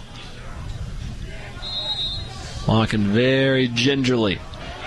Looks like that left leg is what is bothering him right now. So Bowie gets some help to the track, and we'll keep it right here. We've got a first and 10 at the Hastings 42 yard line. Torgerson gets the snap, dodges pressure, looking to throw over the middle. Pass broken up, incomplete. I think the defender may have gotten there a half step early, but no penalty.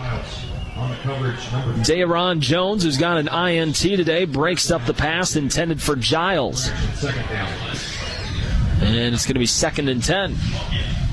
It was close, kind of a bang bang play. I think you're okay with a call. You're okay with a no call there. As Jones, the junior, out of Kansas City, putting together a pretty good performance in that Hastings secondary. Second and 10, ball at the 42 with 2.49 to go. Snap, looking to throw Torgerson, airing it out, left sideline, incomplete. Overshot, and that ball may have died in the wind. He was looking for Stephen Justice, who I think had a step on the cornerback. If if this isn't a terribly windy day, and if Torgerson makes a better throw there towards the sideline, you probably have a huge gain. Instead, third and 10.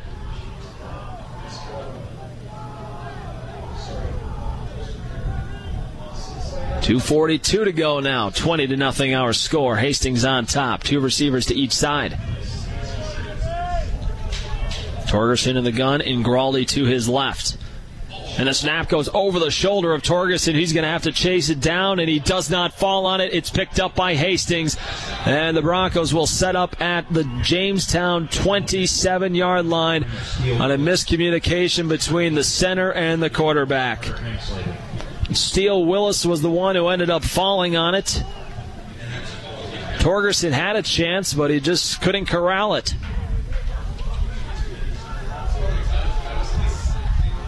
Weston Stringer, the center, freshman, threw it right by the shoulder of Torgerson. And I'm not sure who either wasn't ready or was prematurely ready. I, I don't know what that was. Zamora now leads the Hastings offense onto the field. First and 10, he's looking to throw. Gets away from one pass rusher, takes a shot as he lets one go, and he gets rid of it out of bounds. Johnny Zamora running for his life back there. Intended for number five, Brenton Bell. Manuel Nahara, who's really having a good game, comes up and lays the hits on the QB Zamora, forces the incompletion. It's now second and 10.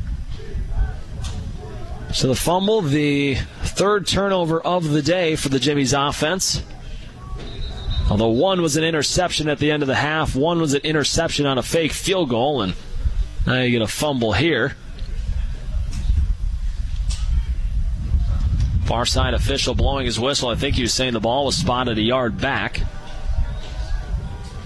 And they'll move it forward. It's now second and 10 at the 27 yard line. Three receivers set in the pistol. Neesmith, the running back, he'll get it. Off the left side, he's got a lot of grass in front of him. Gets inside the 20, and he's pushed out of bounds there. Ball carried by number seven. Pushed out by Jeremy Hottop. 25 with Jeremy Hottom. It'll be third and a couple. Gain of eight for Neesmith, continuing his strong, sturdy day. He's got over 90 yards right now. To be exact, he's at 93 on 20 carries. And it's third and two. Neesmith, the running back, off the left side. He'll get it. Straight up the field he goes. Breaks a tackle. He's got a first down as he falls backwards to the 10. That's enough to move the chains. Hastings now 11 of 15 on third downs. Pretty dang good clip. If you're converting at that high of a at that high of a rate, your chances they go significantly up in winning this game. And right now the Broncos have a 20 nothing advantage with a buck 30 to go in the third quarter. Four receiver set, snap, quick throw, left side looking for Marsh in the end zone. He leaps. He's got it. Touchdown, Hastings College.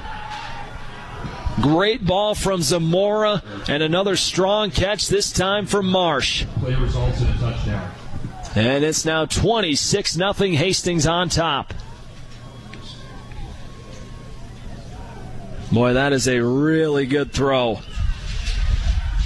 John Zamora, his two touchdowns that he's actually had to arrow, arrow him out to the end zone, he's made a couple of great passes. This one to Marsh. Extra point coming up. The extra point looked like he just tucked that one inside the left upright, and he did. And it's now 27 nothing. Three passing touchdowns in this half alone. And Hastings starting to run away with this up 27. Quick 30 second break. We'll be back after this. Five Points Bank of Hastings, safe going. Back in September of 2000, we opened for business at 4th and St. Joe with a staff of five. Now we have three banking locations, over 45 employees, and have grown to become the largest locally owned bank in Hastings. Since our opening, we've listened to you and responded by providing high quality customer service, new banking technology, and provided support to many community organizations. We appreciate your support and look forward to continuing as the better bank in Hastings. 1230 KHAS. And this third quarter has been disastrous for the University of Jamestown. Last game at Rollie Greeno Field this year, and it has taken a turn for the worse. You could deal with a six point deficit, but now down 27. It is getting pretty bleak for this Jimmy's squad. Three passing touchdowns for John Zamora. 13 of 22 on the day. But when he's needed to, he has made some real good throws. Back deep to receive for the Jimmies is Julian and Giles. As this kick sails into the air, Julian lets it go through his hands, and he's going to take a knee. They'll call it a touchback. Play results a touchdown. That's pretty close. Looked like Julian when he caught it, he was almost at the one yard line, maybe, but that'll be a touchback out to the 25 yard line.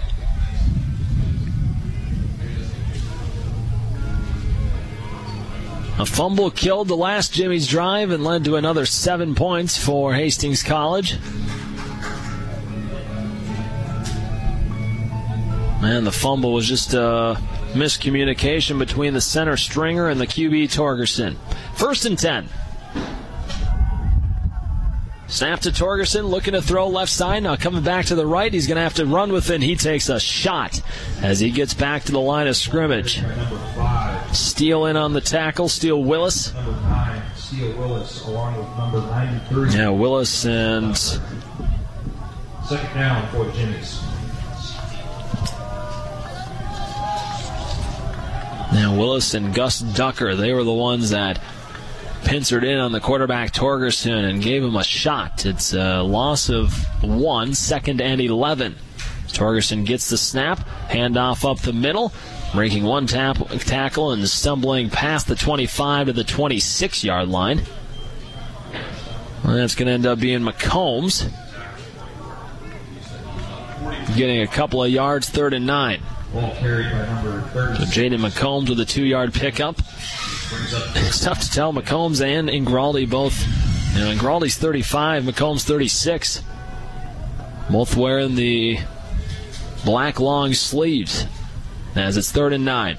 Snap to Torgerson. He looks to throw. Clean pocket at first. Now he's going to escape out left side, pointing out traffic. Lobbing one down the field, and the pass is incomplete. He was looking for Giles, who had to come back to it. Gave it a great effort, but Brings up fourth down. Alex Atherton made a good play to break that one up.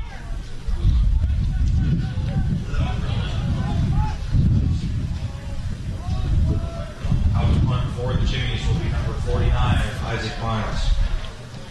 And Giles had it in his hands, but Atherton breaks it up, and Jamestown punts again.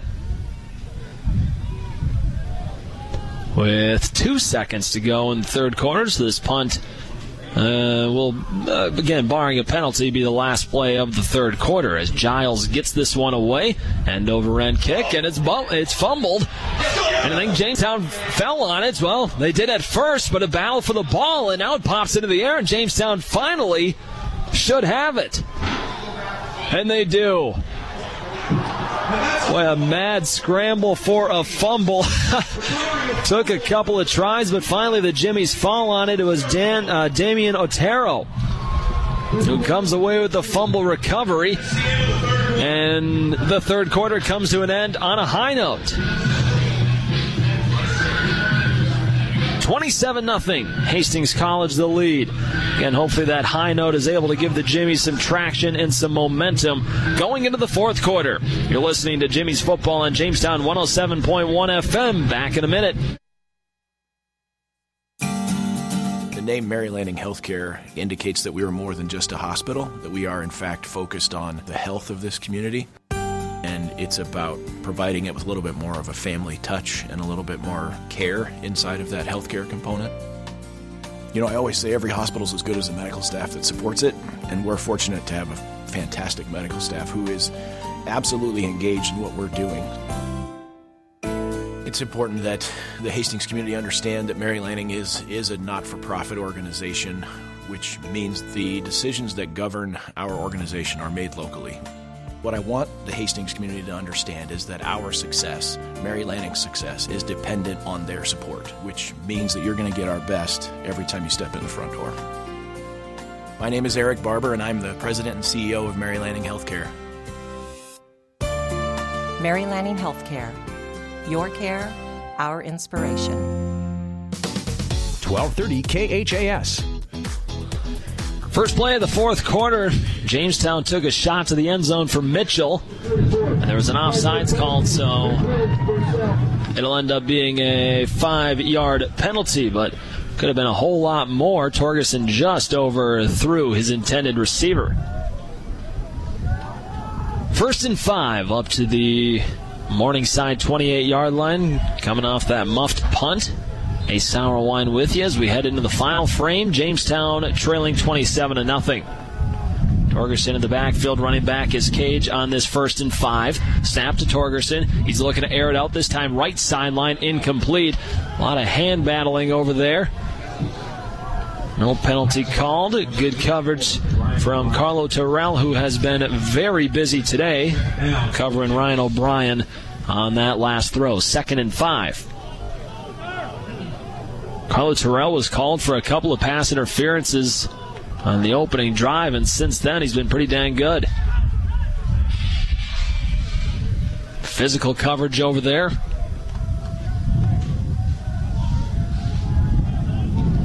Second and five at the 28. Carlos Julian is in the backfield now for the Jimmies and shifted out of the backfield. Snap to Torgerson, airing it out, deep left side, looking for Mitchell, incomplete. Throw was underthrown. They were looking for Mitchell. Jarius Stewart in coverage, the senior out of Fort Lauderdale. Some fans wanted a pass interference call, not going to get it. I think what they saw was Stewart really never came back for the ball. I think it may have actually bounced off the top of his head and it'll fall incomplete. So a couple of deep shots taken here by Torgerson of the Jamestown offense looking for a quick strike and It has not worked thus far. Third and five at the 28. Two receivers to each side. Julian lined up in the slot on the left side. Torgerson, quarterback draw up the middle. He goes. He's got a first down. He's got a touchdown. Sneaks his way through the middle, and Jamestown is on the scoreboard with 14:33 to go in the fourth quarter.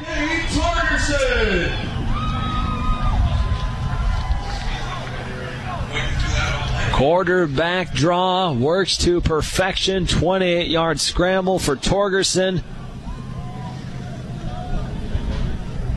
And Jamestown trails 27 6. Extra point. Sneaks through. Noah Vogelpol just had enough and kept it just inside that left upright. So Torgerson with Jamestown's fourth rushing touchdown of the season. Mathern had three last week. Prior to last week, the Jimmies did not have one. Mathern found the end zone three times last week, and now Torgerson from 28 yards out gets the Jimmies on the board. 14:33 to go. Again, that play, uh, that touchdown, an end result from that fumbled punt.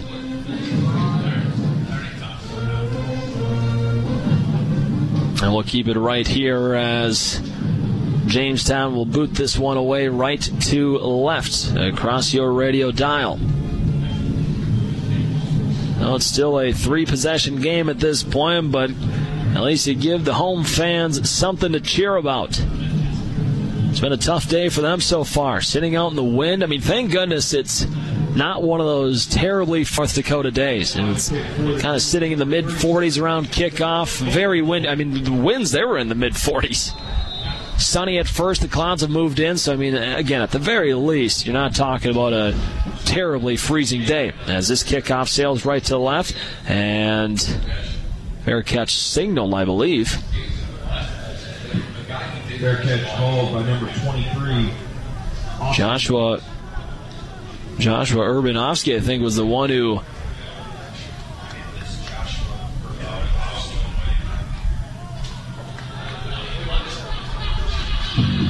Not sure why he called a fair catch.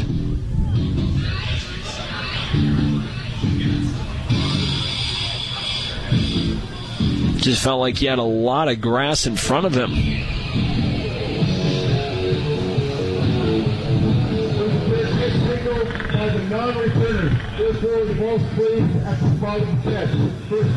Hmm. So there you go. It was a fair catch by a non returner, so that's why the ball is not being moved out to the 25. It's at the 10. Interesting. So the fair catch, not a good plan there, as Zamora and the Hastings offense line up at their own 11 yard line, first and 10. Zamora will keep it himself off the right side of the line, breaking one tackle, breaking a second, and rumbling his way forward to a first down. Nice run by the QB, Johnny Zamora. Good decision to keep it. Pulled it out of the stomach of Simonson at the last second. And it's again a 12 out to the 23 yard line, first and 10. Brett Simonson again, the tailback. Off the right hip of Zamora. Simonson gets it this time. Straight up the field he goes, and he falls out to the 30 yard line and brought down there. Ball carried by number eight, Brett Simonson. Brought down by number nine. Gain of about six, maybe seven. Brings up second down. Zamora hurries the troops to the line. They'll give it to Simonson again. This time, picking up just a yard as he's brought down around the ankles. Aaron Mack in on the tackle. And now, fans, it's time to get They give him a couple of yards out to the 32, so it's third and one. So the offense just mounted a scoring drive. The defense has a chance to get off on a third and one. With 13 minutes, 15 seconds to go. In the gun, Zamora. Tailback to his right is Simonson. They'll give it to him. Up the field he goes, and he's brought down. He did not get it. He barely got back to the line of scrimmage. Gain of nothing. Vincent Corral comes in to make the tackle. Down by number 94, Vincent Corral. And it's going to be fourth and one. When Hastings keeping the offense on the field right now. They went for a fourth down earlier in the game at their own 38 yard line. Looks like nope. Now they're going to send the offense off. For Hastings, number 14. I was going to say they were going for they're going for it up 20, but now they'll bring the punt unit on.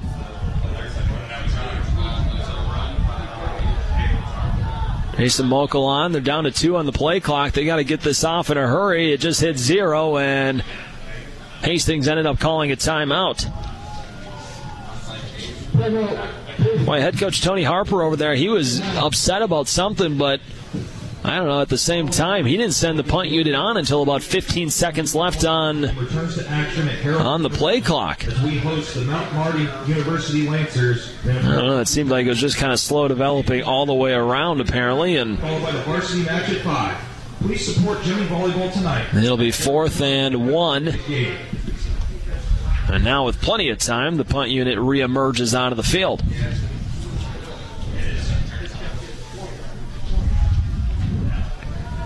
Back deep to receive for the Jimmies. That'll be Marcus Giles.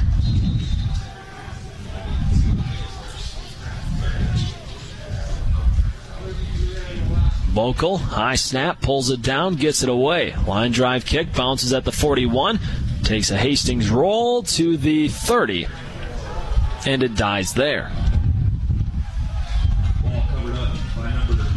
All right, so UJ looking for back to back scoring drives now. 20 yard touchdown run from Torgerson on the last drive. We'll see what they have lined up this time around. They start this drive at the 30 yard line. You know, the defense has given up 27. It got a little mucky there in the third quarter, but overall, it's been a solid defensive performance. Just three drives in a row. Snap, give it to Giles, end around. And he's looking for room outside the edge, and he'll get wrestled down after gaining maybe just one. It's actually going to be a pass completion. It was shoveled forward to Giles, and now a flag flies after everything settles. Or maybe doesn't settle. We'll see what the penalty is. Justice is pointing towards the sideline saying that it's against Hastings. It's going to be an unsportsmanlike or personal foul. Get the call here. After the play, unsportsmanlike conduct, defense, number 44, 15-yard penalty, automatic first down. That's number 44's first unsportsmanlike penalty of the game. I believe they said 44, and then be Robert Hernandez.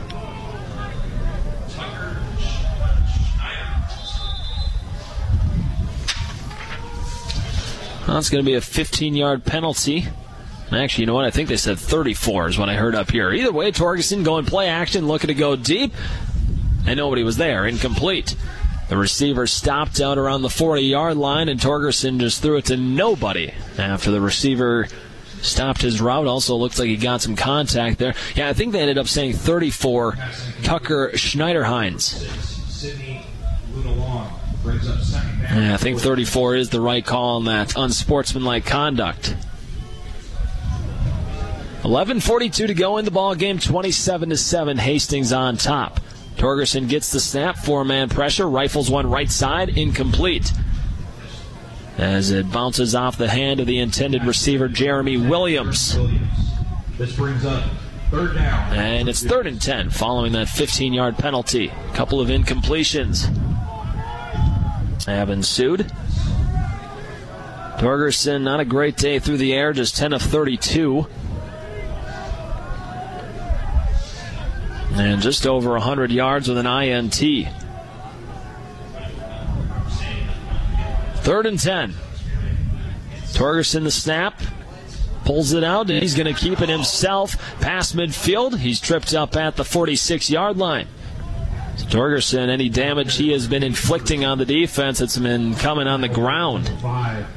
Fakes the handoff, keeps it himself. Will have fourth and three, and the Jimmies will go for it, no doubt. 11 14 to go. Jimmy's down 20. Receiver all alone on the left side is Steven Justice, three to the right. Snap to Torgerson. He's looking to throw, looking Justice's way. Now he's going to step up. He's going to run again. He's got another first down, and he's pushed out of bounds at the 35 yard line. So Cade Torgerson gets another solid chunk of yardage on the ground. Out of bounds at the 34 yard line, pushed out of bounds by Titus Clay. Another tackle for Clay, fourth leading tackler in the GPAC. It's now first and 10 up to the 34. 10:40 to go in the ball game. Jamestown trailing by 20, looking for another scoring drive. Snap to Torgerson, looking to throw, airing it out, incomplete. He was looking the way of Giles. And Giles and the cornerback. I think they had some contact, and Giles really never got into his route, and the throw was high anyways. So it's second and ten.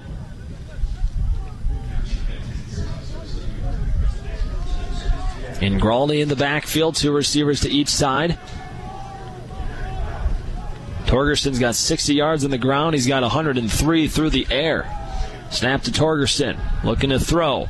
Over the middle, it's dropped, incomplete. That one's not on Torgerson. He hit Justice right on the chest, but Justice put it on the deck, and it's incomplete, and it's now third and 10.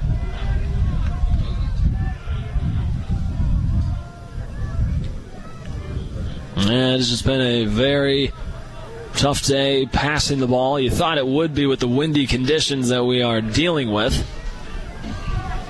Third and 10. Need to get it to the 24 yard line. Torgerson, the snap, steps up, looking to throw. Now he's going to have to try and run with it, and he's brought down to the backfield. Coming up to make the sack, it is Titus Clay again. Titus Clay brings up fourth down for the Jimmies. And it's now going to be fourth down.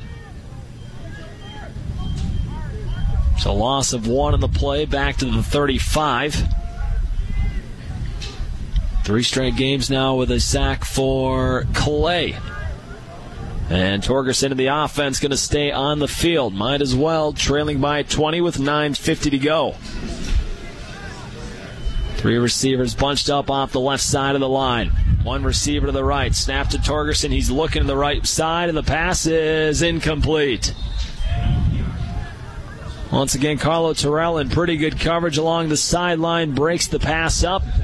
They were looking to get it to Sidney Luna Long, who was looking for a penalty, but Luna Long is not going to get it. And it's a turnover on downs. And the Jimmies now 2 of 5 on fourth down conversions today. So Hastings takes over. Broncos got the ball at their own 35 yard line. As Tyree Neesmith back into the game. The running back will not get it on the first snap. Instead, it's Jesse Ulrich, who is the backup quarterback. Now getting some snaps in this game. Sophomore standing at 5 foot 10. Ulrich out of Ord, Nebraska. He gets brought down for a loss of two on his first play of the game. So a 27 to 7 lead for Hastings College, and that'll bring in the backup Jesse Ulrich.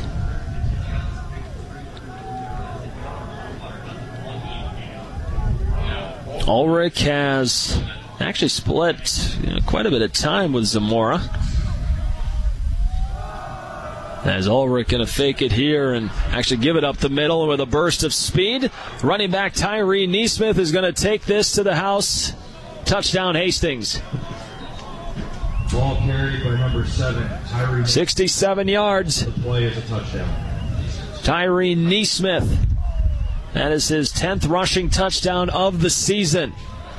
And it is going to be the final nail in the coffin for the University of Jamestown.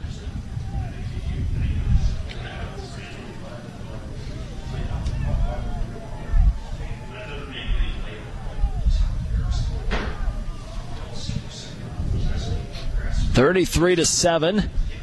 Spot is down, kick is up, and the kick sails through the upright and make it 34 7. We will take a quick 30 second break. It's all Hastings College in this one. 34 7 with 8.14 to go. Be back in 30 seconds. Whatever the Midwest weather brings, you can rely on a York comfort system to keep your home comfortable all year. York systems are smarter, more connected, and more efficient than ever before, cutting your energy costs by as much as 50%. Plus, all York residential products have some of the best warranties in the industry. Your York Midwest dealer is Ruts Heating and Air in Hastings and Kearney. Go to rutsheating.com, proudly serving the entire Tri City area. Learn how you can move up to a new line of comfort and efficiency for your home. 1230 KHAS.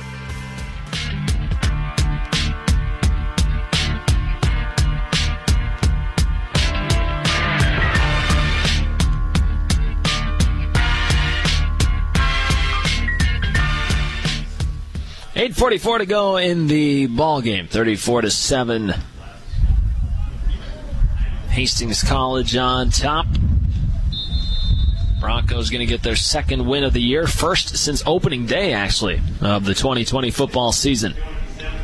Jamestown going to drop to 0 5, barring an epic comeback.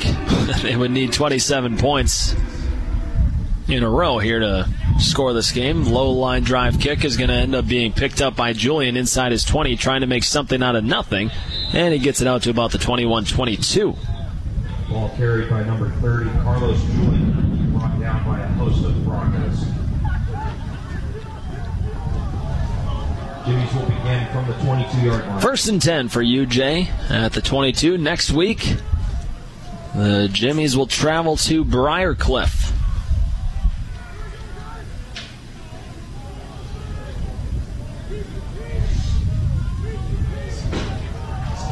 After this week, four four games to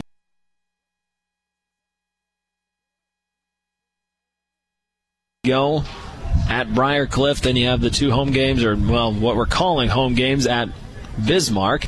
Pass to Luna Long is dropped and picked up by one of the offensive linemen. By number 78. Oh my goodness.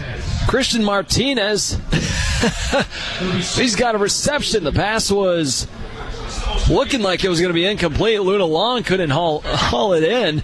And Martinez, the senior offensive lineman, breaking out to the right side, trying to be a lead blocker, just ended up being a receiver. How about that?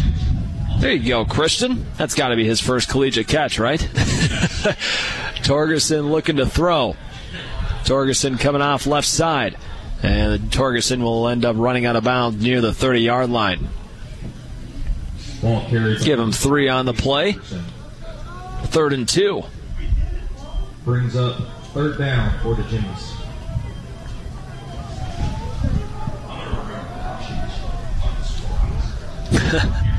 How about that? Christian Martinez off a ricochet makes the catch.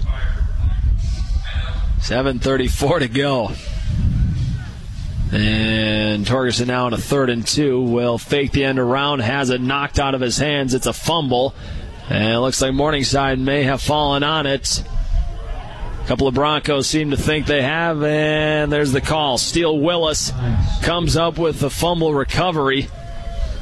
Second time tonight now that Willis has recovered a fumble, and boy, after some good news of Martinez making the catch, Jamestown coughs it up. Fourth turnover of the day. And with 7.23 to go, Morningside takes over at the UJ 25.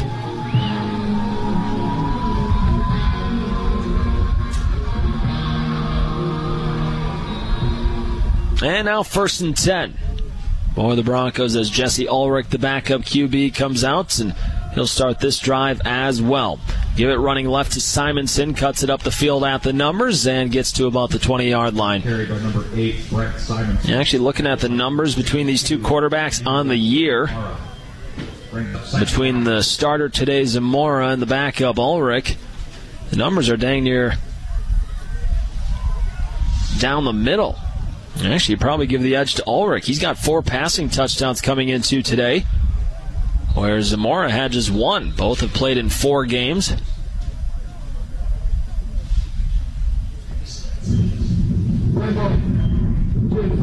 Get a timeout taken by the University of Jamestown. 6.52 to go in the ball game. We will take a 30-second break. Be back after this. Family Medical Center of Hastings is the place to go for all your healthcare needs. Their team is trained to treat the whole person, regardless of age. They provide a wide range of medical care, including acute care, routine health screenings, and treatment of chronic conditions. Family Medical Center is the area's only independent family medicine clinic. They're dedicated to providing you the best care in the most cost effective manner. Your family's home for health care. 1021 West 14th Street, proud to support all area student athletes. 1230 KHAS.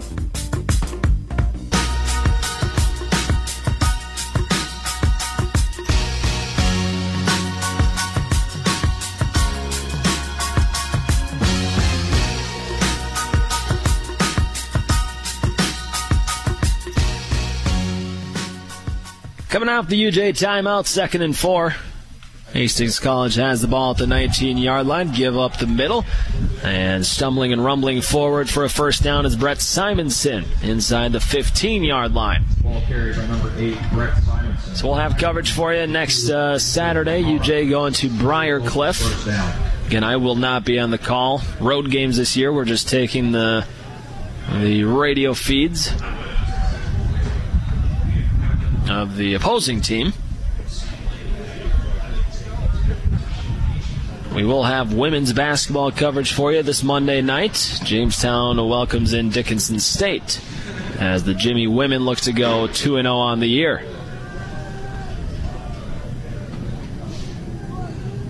Jesse Ulrich, the quarterback, gets the snap, fakes it to Simonson, keeps himself off the left side, out the outside the numbers, gets inside the 10 before being barreled down there. Brought down by number 52, Manuel Nahara. Manuel Nahara, another tackle for him. I'd love to see what his tackling numbers are at at this point. He has been all over the field. As Nahara, not even listed as a, a starter on the depth chart. He's been playing like one, no doubt. Gain a five to the nine yard line there.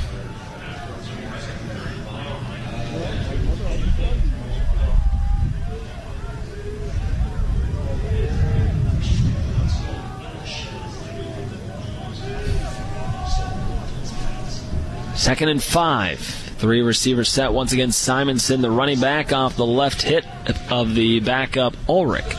Ulrich will keep it himself. Up the middle he goes. Taking a couple of shots. Ball came out. Jamestown says they got it. Nahara comes out of the pile pointing Jamestown's way. He is adamant that he thinks he's got it, or at least that the team has it. And they do. Late signal from the referee, but they got it. A fumble. By number 94. Recovered. They say Corral was the one who came up with it. Vincent Corral.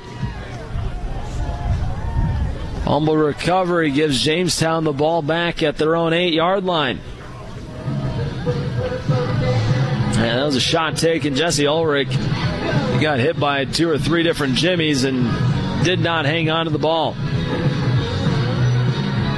Second fumble lost by Hastings College.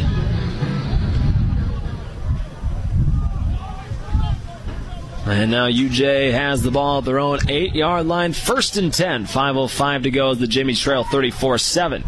Handoff up the middle. Nothing going there. Maybe a couple of yards on the play out to the 10 yard line.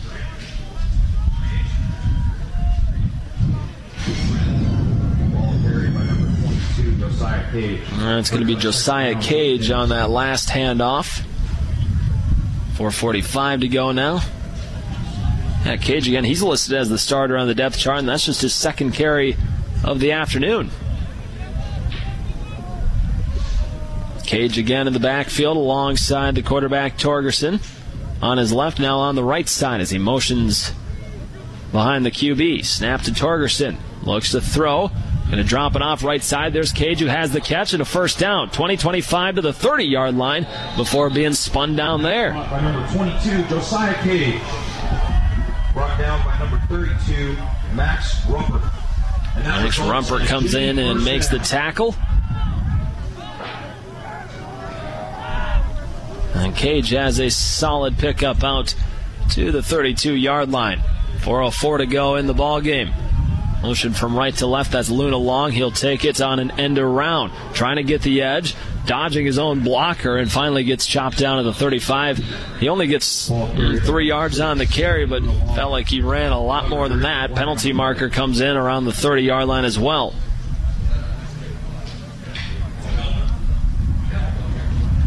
And we'll see what the call is. Referee just pointed and said holding on the offense. Trying to get that crowd mic. Number four. Take your. Trying to get the crowd mic to actually pick up what the referee is saying, but so dang windy you can barely hear him. So moving back to the 21 yard line now, first and 20 for the Jimmies. Snap to Torgerson, four man pressure, stepping up. Now he's going to take off with it, 25 30, outside the numbers, 35, and he's chased out of bounds at the 36. Closest to him, at least closest to a tackle, Savon Robertson. Sophomore linebacker from Houston chases Torgerson out.